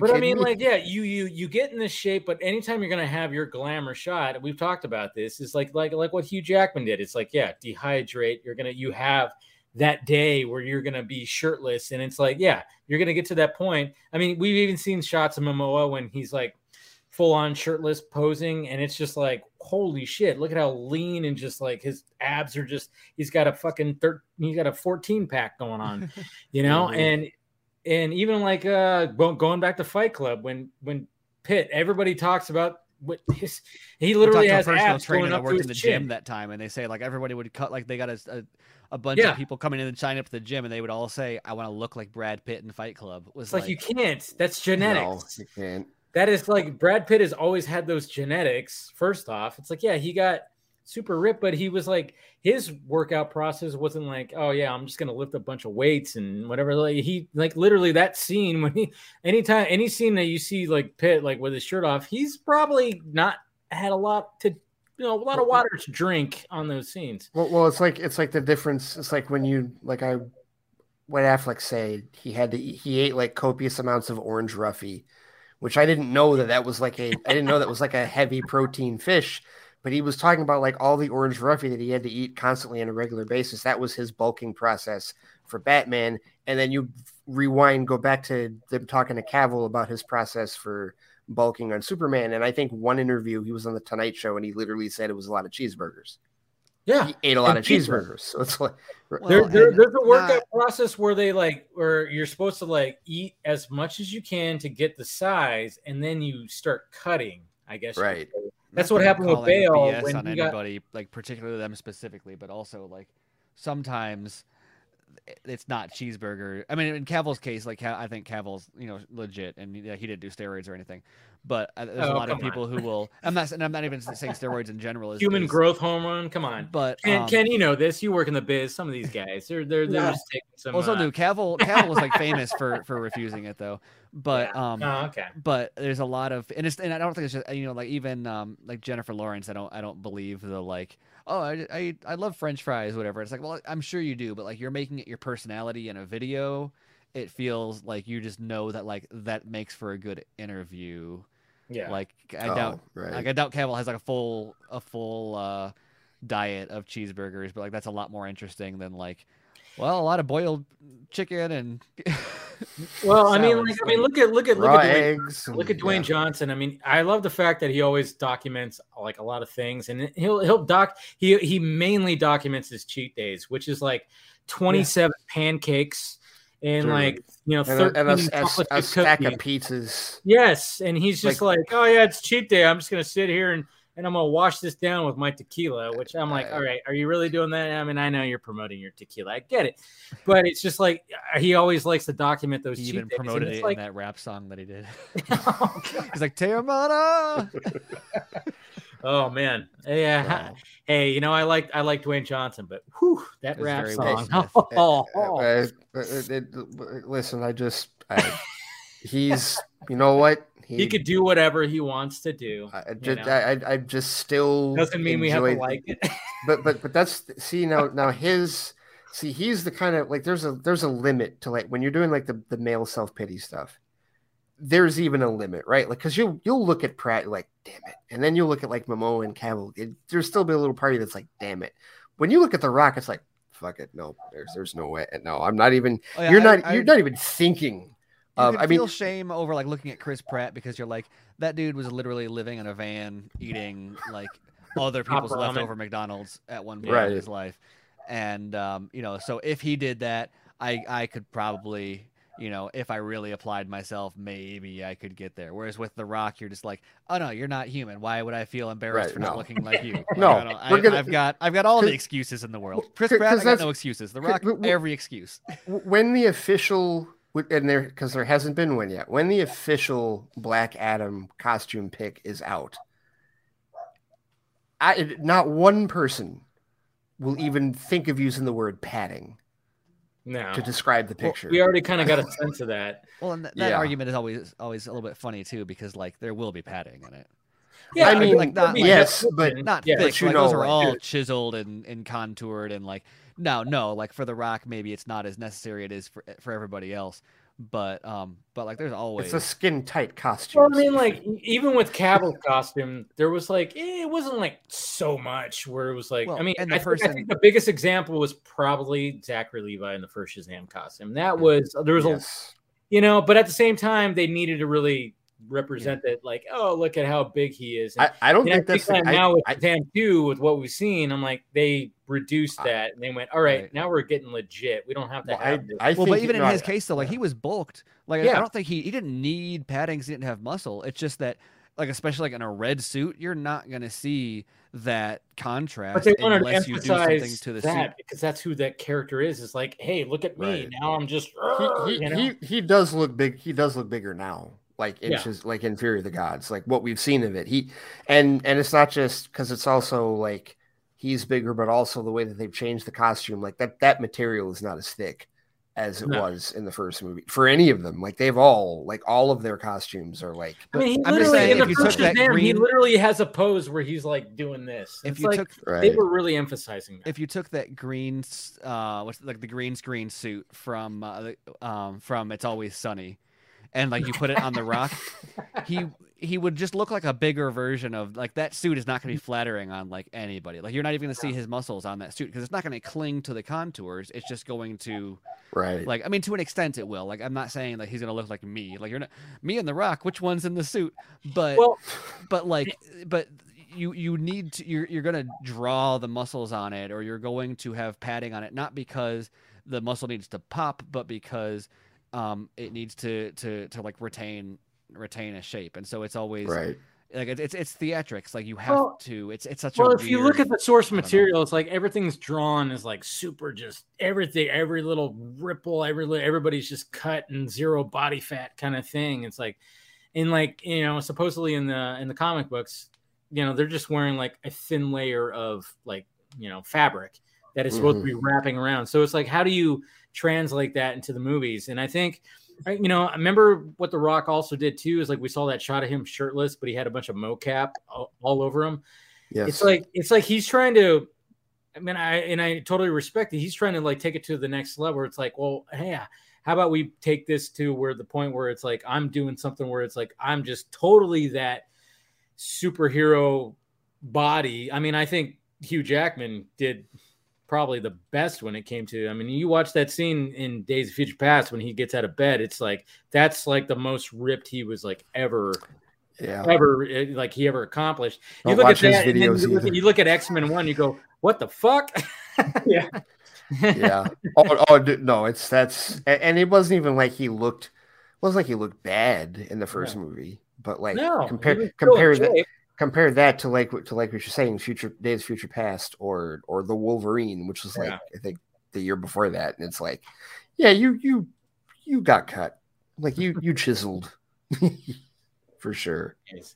No, but I, I just wonder what The Rock was when when he showed that image of all the mocap on his body. I'm like, oh man, they're gonna take it to like a little bit of a different level. I I, I kind of wonder what the context of that. So Ken, did you see the the, the Black Adam uh, clip that he posted? Yeah, what'd you think? Yeah, I think it looks awesome though. Yeah, Um, it didn't. Yeah, as you guys were saying, it didn't have that much padding. I don't think. no, Like we're, like we're used to seeing, you know, especially with Shazam and Zachary Levi. But Yeah. yeah, That's gonna be- everybody, I I think the biggest thing everybody freaks freaks out about with that clip is is him catching the bullet. yeah, like the, and it was it, well that and also like how how the scene was shot because that Uh-huh. because that's the other you know there's always there's still this perception this idea that like dc movies are going to be quote unquote marvelized going forward that was not marvelized.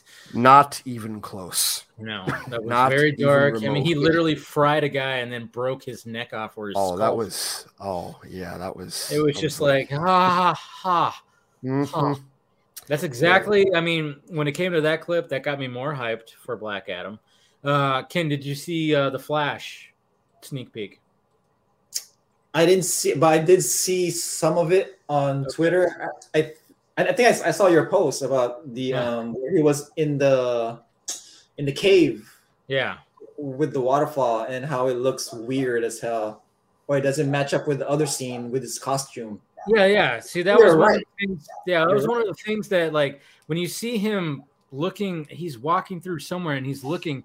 It the suit and the and and the cow looks off. Well, But then when you see that shot of him, like in you know with the waterfall in the cave, I'm like, that looks good right there to me. The cow looks fine, and the way that the everything is with, I was like, I actually dig that shot, but the prior shot didn't look that Right. great. I think there are more versions of because I, I, I for, uh, I'll say I agree that the, the suit is wonky. I was Yeah. really had a weird reaction to that footage, but um, I think there are more versions of Barry and more versions of the suit at play than people have Realized. realized, from Yeah. from that footage. Like the, like it. the Yeah.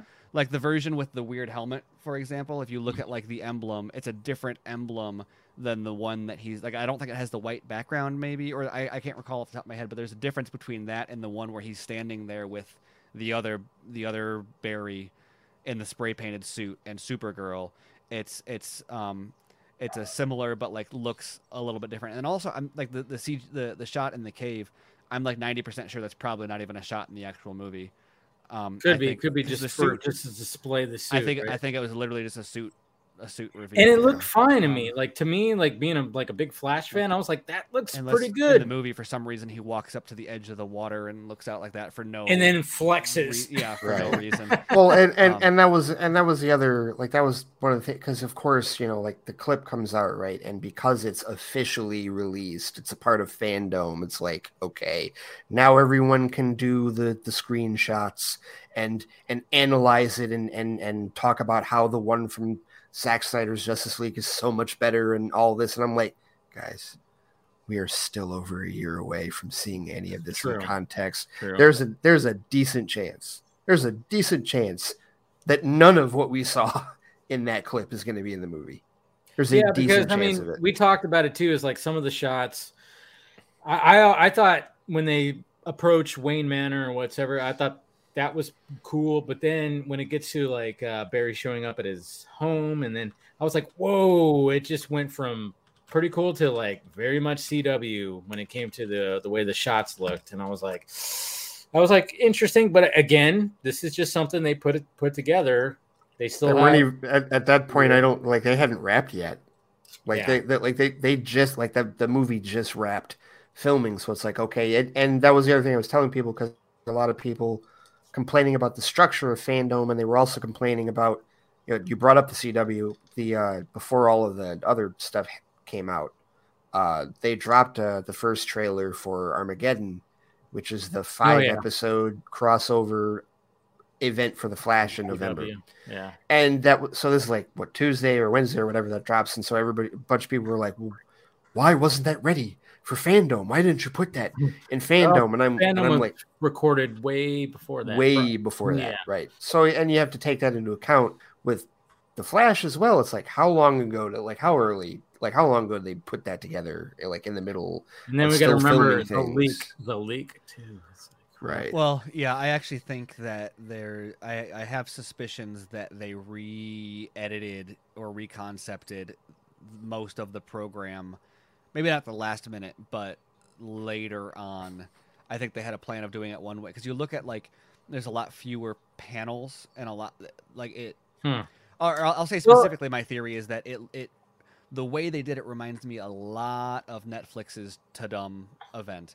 a little bit. Um, I totally and- missed that. I didn't see any of that. And yeah, it was um, very much the same. And if you look at like the leaked Flash stuff, that was way more like of last year's FanDome, where it was like, here's the actors talking about the movie, and here's an interview with the director and whatever. And and they did way less of that. This they did way less of that in this version, assuming there's different versions. Um, and there's stuff that that was recent enough to have been made recently, and so it's like, what was that Flash leak made for, and etc and and so it makes a lot of sense to me if they if It they was were gonna do it like last year, and they were like, you know what, people don't aren't looking for actual panels; they're looking, and especially if you're gonna do once you decide to put it into a four hour long stream, you can't you can't treat each thing like an individual panel because it's going to be too long. Um, and so you need that snap. You need footage. You need a quick quick take from the from the cast and crew, but not too long. You can't like sit down for an interview or a panel with them. You just need like, I'm Ezra Miller. Here's something funny. Here's some footage, and then like on to the next one. Um, and I'm I don't know if I'm not saying that they changed the plans entirely and copied FanDome, although that would be an ironic, consistently um, consistent with the way that DC does things. or but um, it, it feels very much like someone at one point said like, you know what, we're going to get way more engagement if we um, clump this all together. I I wasn't a fan of the like they say it was a success. I wasn't a fan of the format this year versus the FanDome last year. But Yeah, last year there was Yeah, a lot more said interactiveness. Hmm. Yeah, I mean, I, I I do think that a decent part of that, you know, a decent part of the difference between you know for people between last year and this year was obviously you know no Zack Snyder's Justice League and you know well okay what is that what what is Dave, that check out Zach Severo. uh oh Well, what Been a while since happened? We've said that, right? I mean, nothing big. It's just something cool. oh People posting it because I can throw it up right Um, here. it's on. Uh, I can throw the link in the chat. Yeah, throw a link. Show what he post. It's in if it's. Or I mean, I guess I could take the. Yeah, I can take the screen if you want. Yeah, send a yeah, send a screen. Oh, it's vinyl. I just saw something. Yeah, it's the it's the the Justice League vinyl. Oh, is that what it is? Oh, But I mean, it's it's oh that's nice oh, he posted. Oh, okay, there you go. So that's. I don't know if I pre. I gotta pre-order that now. Whoops. hey, there's Mr. Mighty. What's Yeah, his look at that. That is the that is the vinyl. Damn, that is that Hmm. is hot. Sexy. Very nice The um, I, I gotta get Army I the gotta get a The Army of record the Dead player, art is awesome. Yeah, I got to get a record player. Yeah, I've been wanting to get a record player for a bit. Yeah, same. Yeah, it's just like one of those things where it's like, mm, I got to do that one of these days I, I. I had one we I had one it. way back in the day um, do you have a record player, Ken? You seem like you might with your guitars behind you. Um, I have one, but it's a crappy one. ah, It's, uh, but uh, that's actually my my daughter's guitar right there. oh, is it? Oh, she plays. That's cool. How old Yeah. is she? That's my uh she's 17 and that's Okay. my acoustic guitar right here. Yeah. So I Nice. taught her to play and then now she's on her own. So Sweet. Is she uh, playing in any bands or anything like that? no, she's just Plays. on her own. Yeah. Cool. Nothing wrong with that. I wish, Yeah. I wish I, I, I mean, I have a guitar like right over there, but I mean, I learn little things, you know, it's like whatever. but man, I wish I would have like really, when I was a kid, just like dove into that. I mean, I, I, I know how to play drums. I learned Oh. that. I learned that coordination. It's like, all right, yeah, I know how to do that, but guitar is like a whole different thing. And then, and then when I see people, I'm like, I, you know, when I see lead singers playing guitar while they're singing, I'm like, how the fuck do you do Right. that? But then, but then, but see, it's funny too because I have a buddy of mine who plays guitar very well, and then he'll be like, "Well, how do you play drums?" And then he'll be like, "How could you play drums and sing?" And I go, "Well, I could probably do that." And I'm like, I have done that. I could, I could keep a beat and just like I could probably do that, like a fucking Phil Collins or whatever the hell. And I'm like, okay, I guess it's just the way that you know you program your brain because Yeah. he's looking at me going like, how do you keep like first off, how do you do like different, you know, with your legs and your fucking your your hands? How do you do that in the first place? I'm like, well, how do you doing that with your fingers? I'm looking at him going, I don't know what you're doing right there. And it's just, I guess it's just the way, you know, you just feel it. You just feel it, you know? Yeah. And it's just, it's just something you tap into your brain and that, that's just what happens. Does anybody else play an instrument here? Ray? No, Yeah. I wish. Well, my, my dad is a self-taught bass player, but uh, Nice. I, I, and I'm a. I mean, I'm a music. I, I love music, Yeah. but no, I, I, I Never wish. it, huh? I wish that I would love to. I, I would love to like learn how to play piano because Yeah. like because my favorite. I mean, p- piano in general, yes, but my favorite instrument, like on the planet, is is a Fender Rhodes piano. Yeah. I love the Fender Rhodes. And what's but- what's crazy about like I mean if you lo- if you know how to play piano that could really help you to play bass and and you're one of the finger you know the finger Mhm. pickers you know Yeah. uh I mean one of my favorite bands Metallica their first play, bass player Cliff Burton was a piano player and you I mean I I tell everybody watch his bass solos it's insane may he rest in peace uh, sadly, he died very early on. And but if you watch that guy and you watch how he just picks at the bass, you just go like, "Oh yeah, he had piano training." And then I look it up, and it's like, yeah, he was as a kid he learned piano, and it's like, yeah, you don't you don't well- know how. To, I mean, I probably Flea is like that. And I was gonna say Flea. Yeah. Flea plays that way Yeah. too. as well. yeah, and it's just it- like, yeah, it's a whole we- different kind of level of bass, in my opinion, than just picking it. It's like finger picking is just a whole. I, It's a whole art. I, I I grew up on a ton of jazz. Jazz is like my number one favorite like genre, period. And but there's so many different like subgenres within that, you know, whether it's like bebop or straight ahead or like contemporary and acid jazz and then there's like the fusion stuff from the 70s that like Miles Davis started and that's where like that's the jazz that has like a heavy rock influence, right? And so like one of the biggest like, I don't, have you heard of uh, Jaco Pastorius? Sounds familiar. You heard that name? Yeah, he was Yeah. a he was a, a jazz. He was a bassist for Weather Report. Also, went way too early in life. May he rest in peace. But like, he was like a prodigy. But he, the thing is, like his sound, the sound that he made with the bass is like I've never heard anybody replicate it nearly as as close as he did it, and it's just such a really unique tone that he did with with how he picked it. And it was like it's it's gorgeous. It's and it's it, it's 70s it is. It's 70s okay? Like that was the fusion era of jazz right? But if you listen to like weather report or return to forever or like mahavishnu orchestra there's something in there you'll like maybe you won't like the horns maybe you won't like the the maybe some of the drums you you might you know what uh the drummer actually the drummer for Weather Report, Alex Acuna, actually did percussion with Michael Giacchino on Spider-Man: Homecoming. Mm. He did, um, and like, uh, so there's, but it, it's it's it's good. It's good, but that's like the kind of I, I guess now, probably my favorite bass guitarist right now. No, actually, not probably. Definitively, my favorite bass guitarist right now, Thundercat. Who's Thun- Thundercat? Th- Thundercat. Oh, pff, look him up. yeah. Google, I'll have- Google him right now. I'm like, Thundercat's amazing. Thundercat. Thundercat is amazing. I, I took enough years of lessons in in uh, piano, violin, and guitar to be extremely frustrated at my inability to play anything Yeah. at all. I mean, this is this is this is what I'm talking about here with Cliff Cliff Burton, where he just he's flat out just finger fingering his damn Oh thing. yeah. and Oh he's yeah. making it synthesized. hmm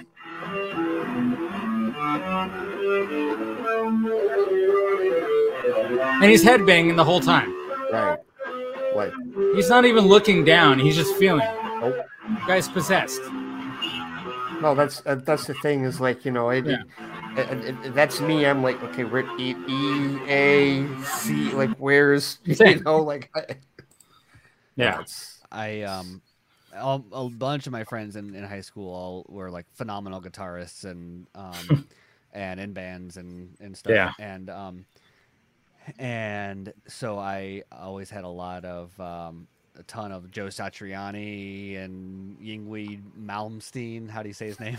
and uh, uh, Steve Vai and like all those guys.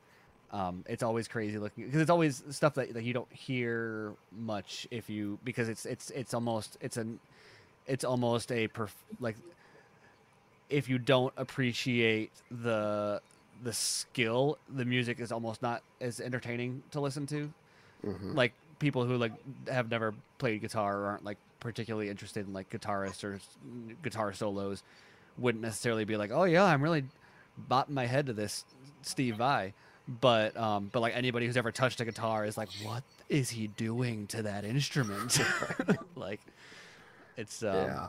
it's it's fascinating Yeah, well, I mean, like even like slashes. I think even slashes even said like when when it comes to like him just doing, it's like he's just he, he he's admitted he's like I just feel like I'm possessed, you just feel possessed and you're just doing it. I think even Kirk Hammett's even said that too, or it's just Right. when they're doing like these solos, they're they just their body just knows, and it's just you just see them doing that, and you're like, I don't even know how what the hell. And then even the same thing with like certain drummers. I mean, you you, you look at your Neil Peart, your um, your uh, Danny uh, Danny Carey from from Tool, and you're just seeing some of these drummers, and you just kind of go like. I mean, I'm a drummer, and I'm like, ah, I can't do that. But I don't know what imagine the fuck. having play. You know, you talk about like, Yeah. and I don't know how many hours these guys have, but like the Yeah. the ten thousand hours or whatever, Yeah. to become a master at something. Imagine, and especially like with something like, like drumming, that's just rhythm or guitar solos, which ninety percent of it is just a. Uh, I'm gonna get it wrong. What is it? Uh it's just a, a minor scale. Um, uh, the blues blues scale.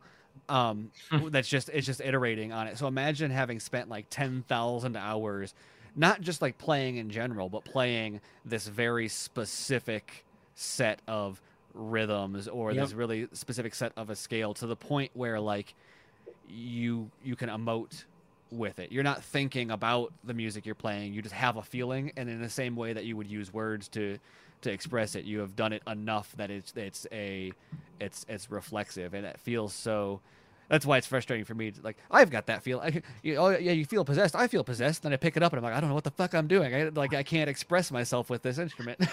Well, I think it's uh, screw it's it. it, it's kind of with everything. I mean, like there's times where like I'll start going off on you know Film Junkee Live, and I'm just like, blah, blah, blah. what the fuck did I just say? I don't know. It just you just get that feeling, and you know, I think we just all kind of experience it in like different ways. You know, Steven, you probably felt it too, when you're like you you, get on a topic and you just talk about it. I Oh, think I've definitely talking- done that on the show before, where I'm like, But yeah, I'm talking and I'll stop and I'll be like, when was the last time anybody else talked?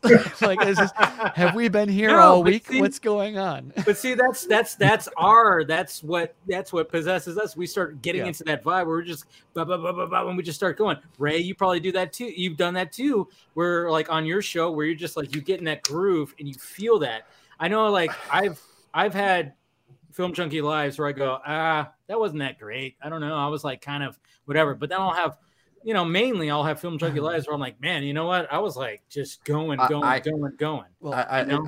I, I, I always get worried that like I've gone down too many tangents. Well, Yeah. Have you It's ever had like, an out of body experience while you're talking? oh yeah oh yeah 'Cause oh I yeah used to it's surprise anybody who doesn't know.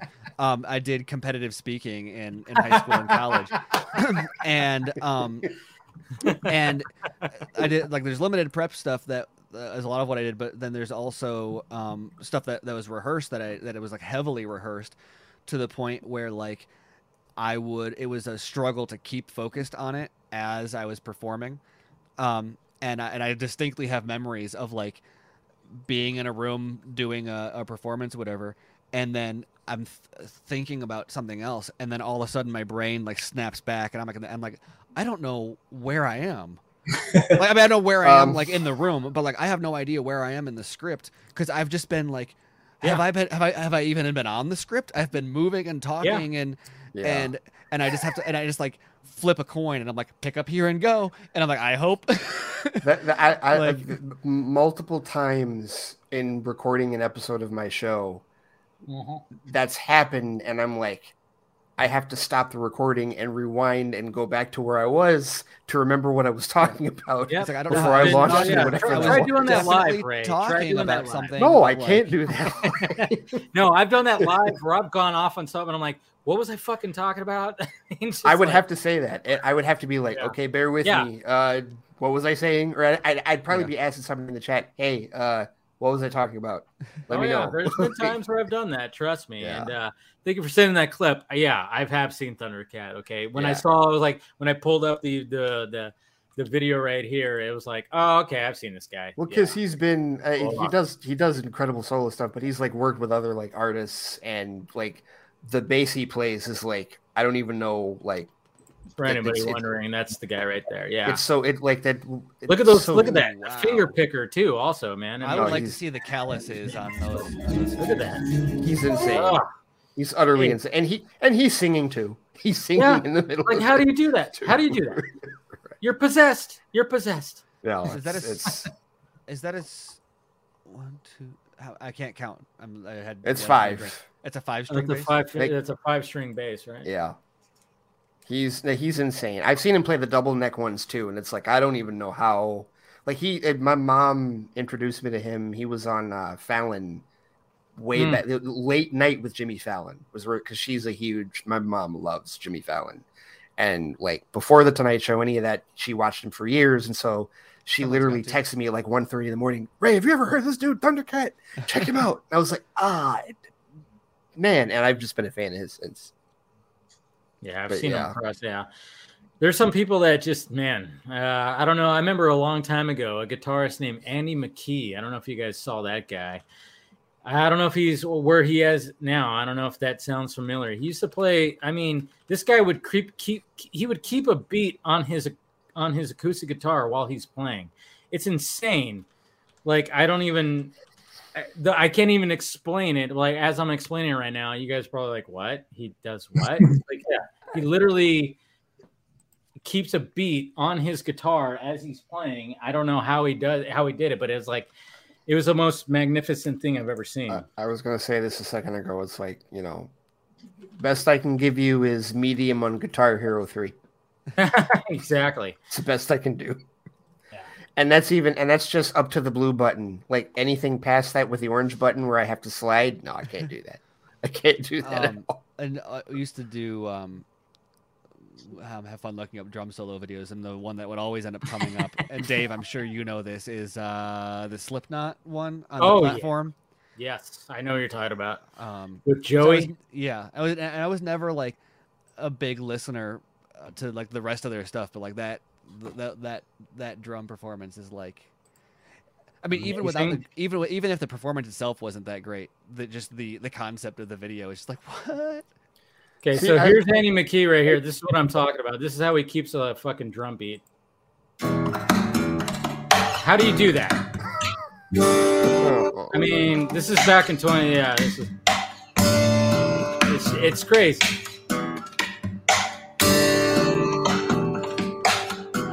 What the hell? And then he just goes. What is that? What is he doing? I don't know. I don't get it.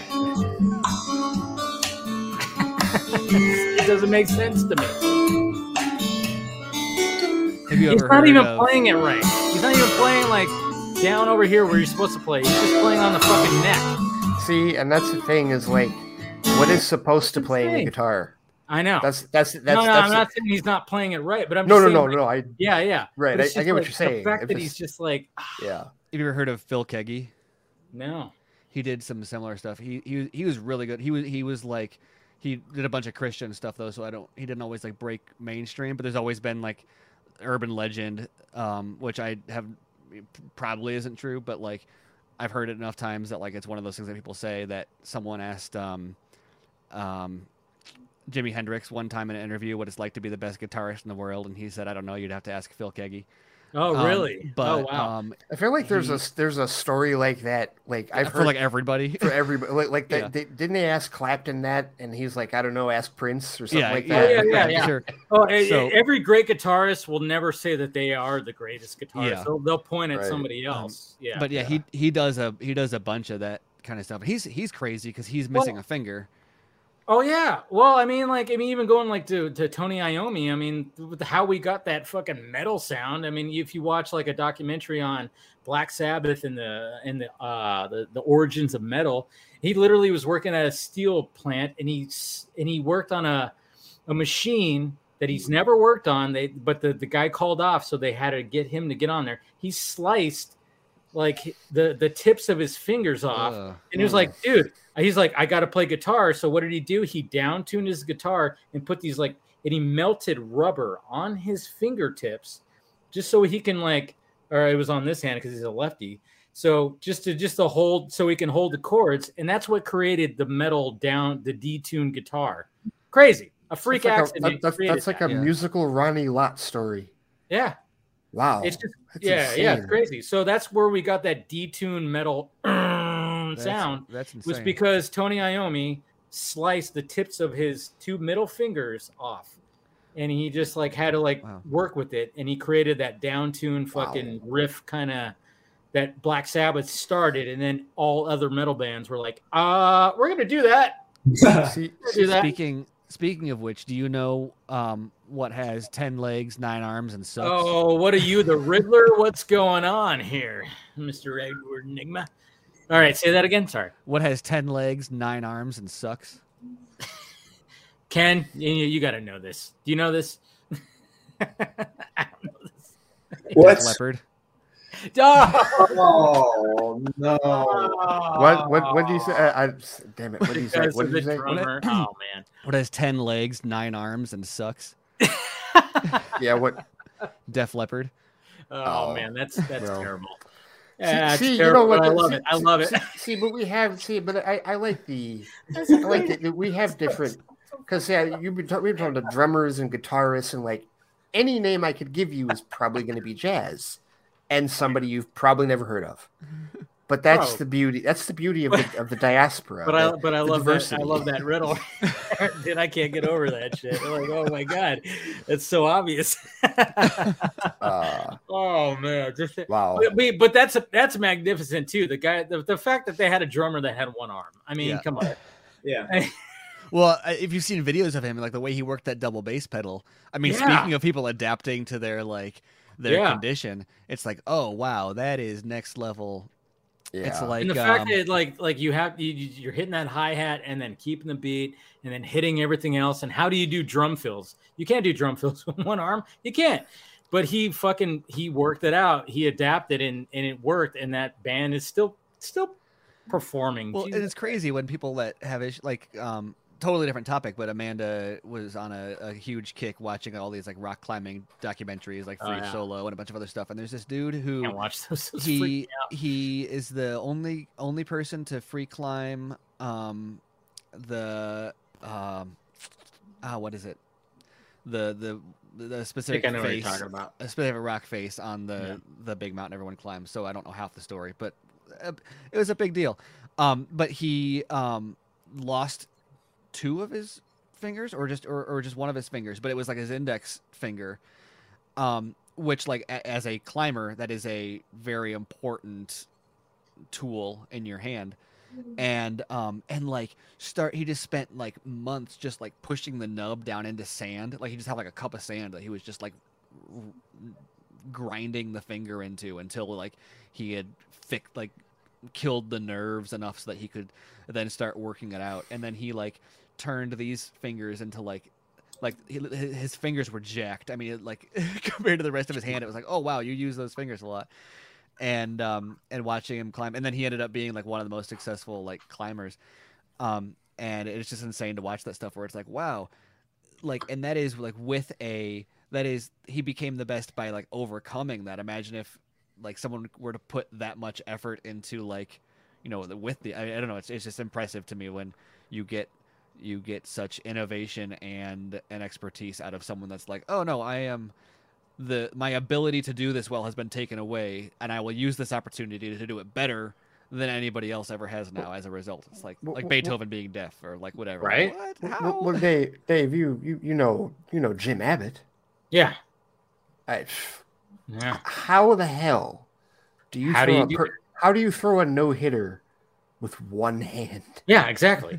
The fact that he hand. would like the fact that he would put the glove on the the stump, throw Right. the pitch, and then quickly put the Quickly. glove on his left hand. Pitching And and like- fielding with the same hand. Yeah, exactly. like how do you? Yeah, how did he accomplish the fact that that guy was like one of the most you know i mean when he during his time everybody like knew who he was how he performed and he performed well how do you do that i mean the fact that i mean when you play baseball you have to have two hands and somehow he accomplished that with one hand Right. In, in, Well- in, in the major leagues. It's a major like league. at the highest it would level. be a pitcher and It'd it's not like- just a matter it's not just a matter of like a loss of like dexterity or whatever but the, the thing that always blew my mind and this is pro- on, i'm full of useful stats that are probably totally bogus but interesting thought experiments um that i always heard was like if you lost like your pinky toe you would need to basically learn need to relearn how to walk um, because it throws off your balance to like such and like you like think about the way you walk and like you roll off of that. and imagine weird. that was missing, Yeah. and how much that would influence your, um, how much that would influence your ability there. And so then you imagine like losing a finger or losing an entire hand. It's not just a matter of like throwing and catching a baseball, but like, like. Or uh, like with that hand, but like the act of throwing, it throws off your follow through and your and your balance and everything. Something you've been doing your entire life one way. I mean, presu- I don't know he lost it or or when. No, no, he was born. He was like born that, with right? it. Okay, so- yeah. So he was at actually So at an he's always, advantage. he's always had that. He's always had like like that stump that he just never had a hand, right. but he overcame it. That's the thing. It's like, yeah. and it was always pretty magical to see. Like like he literally would just he would place the glove over the stump, pitch it, and then when he threw the pitch, he immediately went whoop and just was ready to catch. If yeah, you like like and and and, and can't emphasize this enough. Majorly, this dude pitched for the Yankees. When he threw the no hitter, he was on the New York for Yankees. the Yankees. Like yeah. it'd be one thing if like like it. I mean, minor leagues or like you know, uh, Pop Warner or like not Pop Warner, but like you know, something not the highest level. But this Yeah. guy got to the highest level and was in the league for years. yeah, he was mainly this. an angel, but then he got traded to the He Yankees. was, and- yes, he and that's where he pitched the no hitter, which was insane. It's just Yeah, yeah, it was uh, yeah. I mean, yeah, like, like I said, he just people adapt. That's what we do. That's what we do best, I guess you could say. You know, it's pretty it's pretty crazy, but um um I don't know. You guys want to wrap this thing up? I mean, we can right now. We're just under 3 hours, which is hmm That's, I have that's a nice sweet so. spot. Yeah, it's in a little nice sweet spot. I know everybody's uh, a little later, but of course, me and Ken are like, eh, it's only almost, you know, it's just under eleven o'clock. Because I know Ken, you're uh, you're also uh, in California. Um, where are, you're like you said you were uh, Ken, you said you were like um, like you're in LA area, of course, but you said you're Yeah, like yeah. yeah, yeah, you're mainly in Burbank. Burbank. Okay, Burbank, yeah, that's okay. right. Because yeah, you said that you you'd have to like do the uh yeah. It, it's sad that when you're in LA County, you know, when you if you have to like drive somewhere, you, you really got to go like, oh, that's gonna suck, no matter what. Even though you're in the same county, it's gonna suck. I mean, like that's one of the main reasons why I don't really go into LA because. My God, no matter what time of day, it could be on a Saturday at 2 a.m., you're still going to hit traffic. You are. I mean, even where I'm at right here, you know, I got the. You're in uh, Chino, right? Or no, I'm in uh, Moval, actually, Mo- Moreno Valley. oh, okay. It's in Riverside County. Um, yeah. So, you know, I'm like probably about 12 minutes out of Chino, something like that. 12, maybe 15. But I'm like an hour and change out of LA. But yeah, sometimes Yeah. it's just like, oh man, you just, I mean, no matter what, you're gonna hit traffic no matter what. I mean, even right here on the uh the 60 freeway, I have the 60 freeway, like it's literally like not too far uh, off this wall right here. And just the way that it curves right here, it- no matter what, always gonna be traffic. It's it's just crazy. So that's why it's like as much as I would like to frequent some of the things in LA, I, I just kind of go, Long try. yeah, it's just the way it is nowadays. ha- man. have have have either one of you driven anywhere in the Midwest? Like anywhere? Probably, maybe. No, probably when I was a kid when I did a cross country thing, but now. So, so we, we, we- we have a thing up here that exists nowhere else. It's called it's called the Michigan left. It is literally a Steven situation. S- S- S- Steven, you've been you've been up here before. You may have encountered this. You and Amanda may have encountered this, but it is literally a case where you are like you're essentially turning right to go left. That is essentially what you're doing because like there You've like got Cal- that a little bit in, in Jersey too, because they've got all those jug handles. Yeah, that Um, is, that is true. But like it's it's basically like the the major arteries like Telegraph or like uh uh Woodward um where it's like you're talking four lane traffic north and south and there's a divider in between, right? And so like intersections are just entirely too high octane. You're not making a left turn. This is not going to happen. So what you do is you make a right and you go down the street but you must be certain that you are in the far left hand lane because what's going to happen is in that divider there will be a curve that you will turn into, and there'll be a light, and then it will allow you to make the left that you wanted to make 1,300 feet ago. Now, and, and and then you no, there's some of that here. There's some of that here. Yeah. Yeah. yeah. I know what you're So- talking about. Mhm. Where it's just like, you know, you can't get across where you want to because maybe there's an island or maybe there's something that's going on where it prevents you, you know. Even last even last night when, you know, the IMAX I go to, I don't frequent that at all. And then like when I got out of it, I was hungry still. I was like, eh, I'm gonna get some I need to get some food or something like that. And then of course it was like I literally had to go down this way to just go back to get to the freeway because just the way that everything is designed. So I don't know if that's kind of similar. Who knows? But Kind of. Well, they're they're also starting to put roundabouts all over Roundabouts, yeah, Like we we've we I we love roundabouts, but it seems like some places are like in a rush. Like we need a roundabout. And it's like, no, you Roundabouts are didn't need one terrifying. round, roundabout roundabouts are can be pretty creepy because yeah, there's the, the town I used to live in. They upgraded. They were like roundabouts everywhere. Let's do this. Dude, dude, they, And- they, Oof. The problem with a mm-hmm. roundabout, you have four way stops, which nobody knows how to take turns on, so it just turns into a cluster. Dude, roundabouts make roundabouts way more sense like than a double fo- dutch. Like when you did the jump ropes thing, you're like, oh shit, when am I gonna fucking Yeah. jump into this yes, thing? You know? totally. Yes. and so like nobody knows when it's their turn, and so they don't Right. go, and then they do go, and, the, and, Yeah. and then Whew. and then it, it, it doesn't follow the. It should like be clockwise.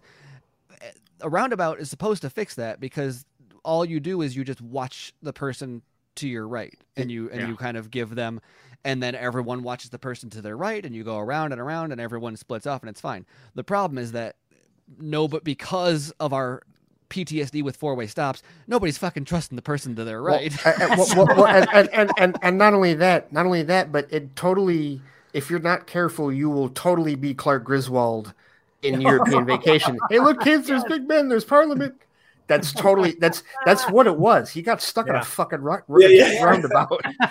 You know? That's entirely what it was. Yeah, exactly. And he couldn't get over the left.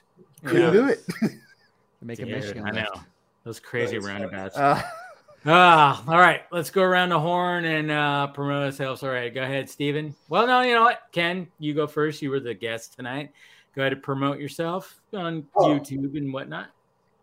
Sure, sure. Uh, no, just uh, you can follow me on Twitter, uh, powerless underscore ness at Twitter. There you go. Follow him for all his, uh, you know, all the the screenings that he saw. We still don't know what the last screening he saw. Hmm. I think it has the word "the" in front of it. Anyways, but thank you, Ken. It was uh, great talking to you. As uh, you know, as I thought Good it would times, be. man. Yeah, definitely good times. Stephen, go ahead. Uh, yeah, I'm Stephen Colbert. You can find me at SM Colbert um, on Twitter and most other places. And uh, you can find my writing at screenrant.com um, and also uh, podcasting with Andrew Dice at snyderminute.com.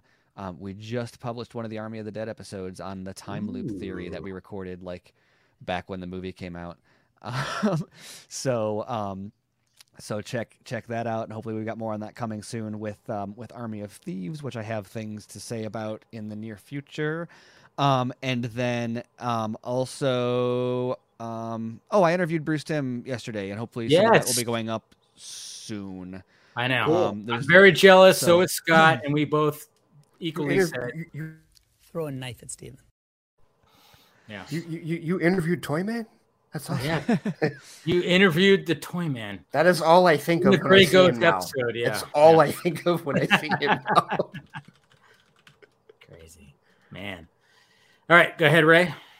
uh, at the Flightcast on Twitter. Uh, my weekly podcast, the Flightcast, can be found wherever podcasts can be found, and also at theflightcast.com, which is where my blog posts are as well. Uh, tomorrow, hopefully, should be my review of Dune. If I wake up early enough and, you know, after the Michigan game, I'll get it in and talk about it. Um, and then I also have my Patreon, patreon.com slash the Flightcast, where all of my extra stuff and I my Sicario review is up there, and I'm totally going to post a review of Prisoners and Enemy when I get through that as well. Like I said, my Denis Villeneuve catch up uh, and also some comic reviews and other secret discussions I've had. When we heard well. about the fact that you needed to catch up with Daniel, we were like, Ray, Ray, Ray. yeah, exactly what we were saying. yes, very much so. And, and of course, I'm also uh, co-hosting, still co-hosting Fans Without Borders uh, with Brent over at Squadcast Media. Our last episode was a review of Venom: Let There Be Carnage, which was the last movie I saw in theaters most recently. Um, I that probably you can talk about. Yes. Why I could I know. I. I, I don't I, I I am not fortunate enough to see movies that I can't talk about. I am not at I am not at that level yet. So Right. Ah, all right, guys. Well, we appreciate it. Uh, you guys clicking in. Make sure you smash that like, thumbs up before you leave. Uh, if you want to join, make sure you subscribe. Do all that stuff.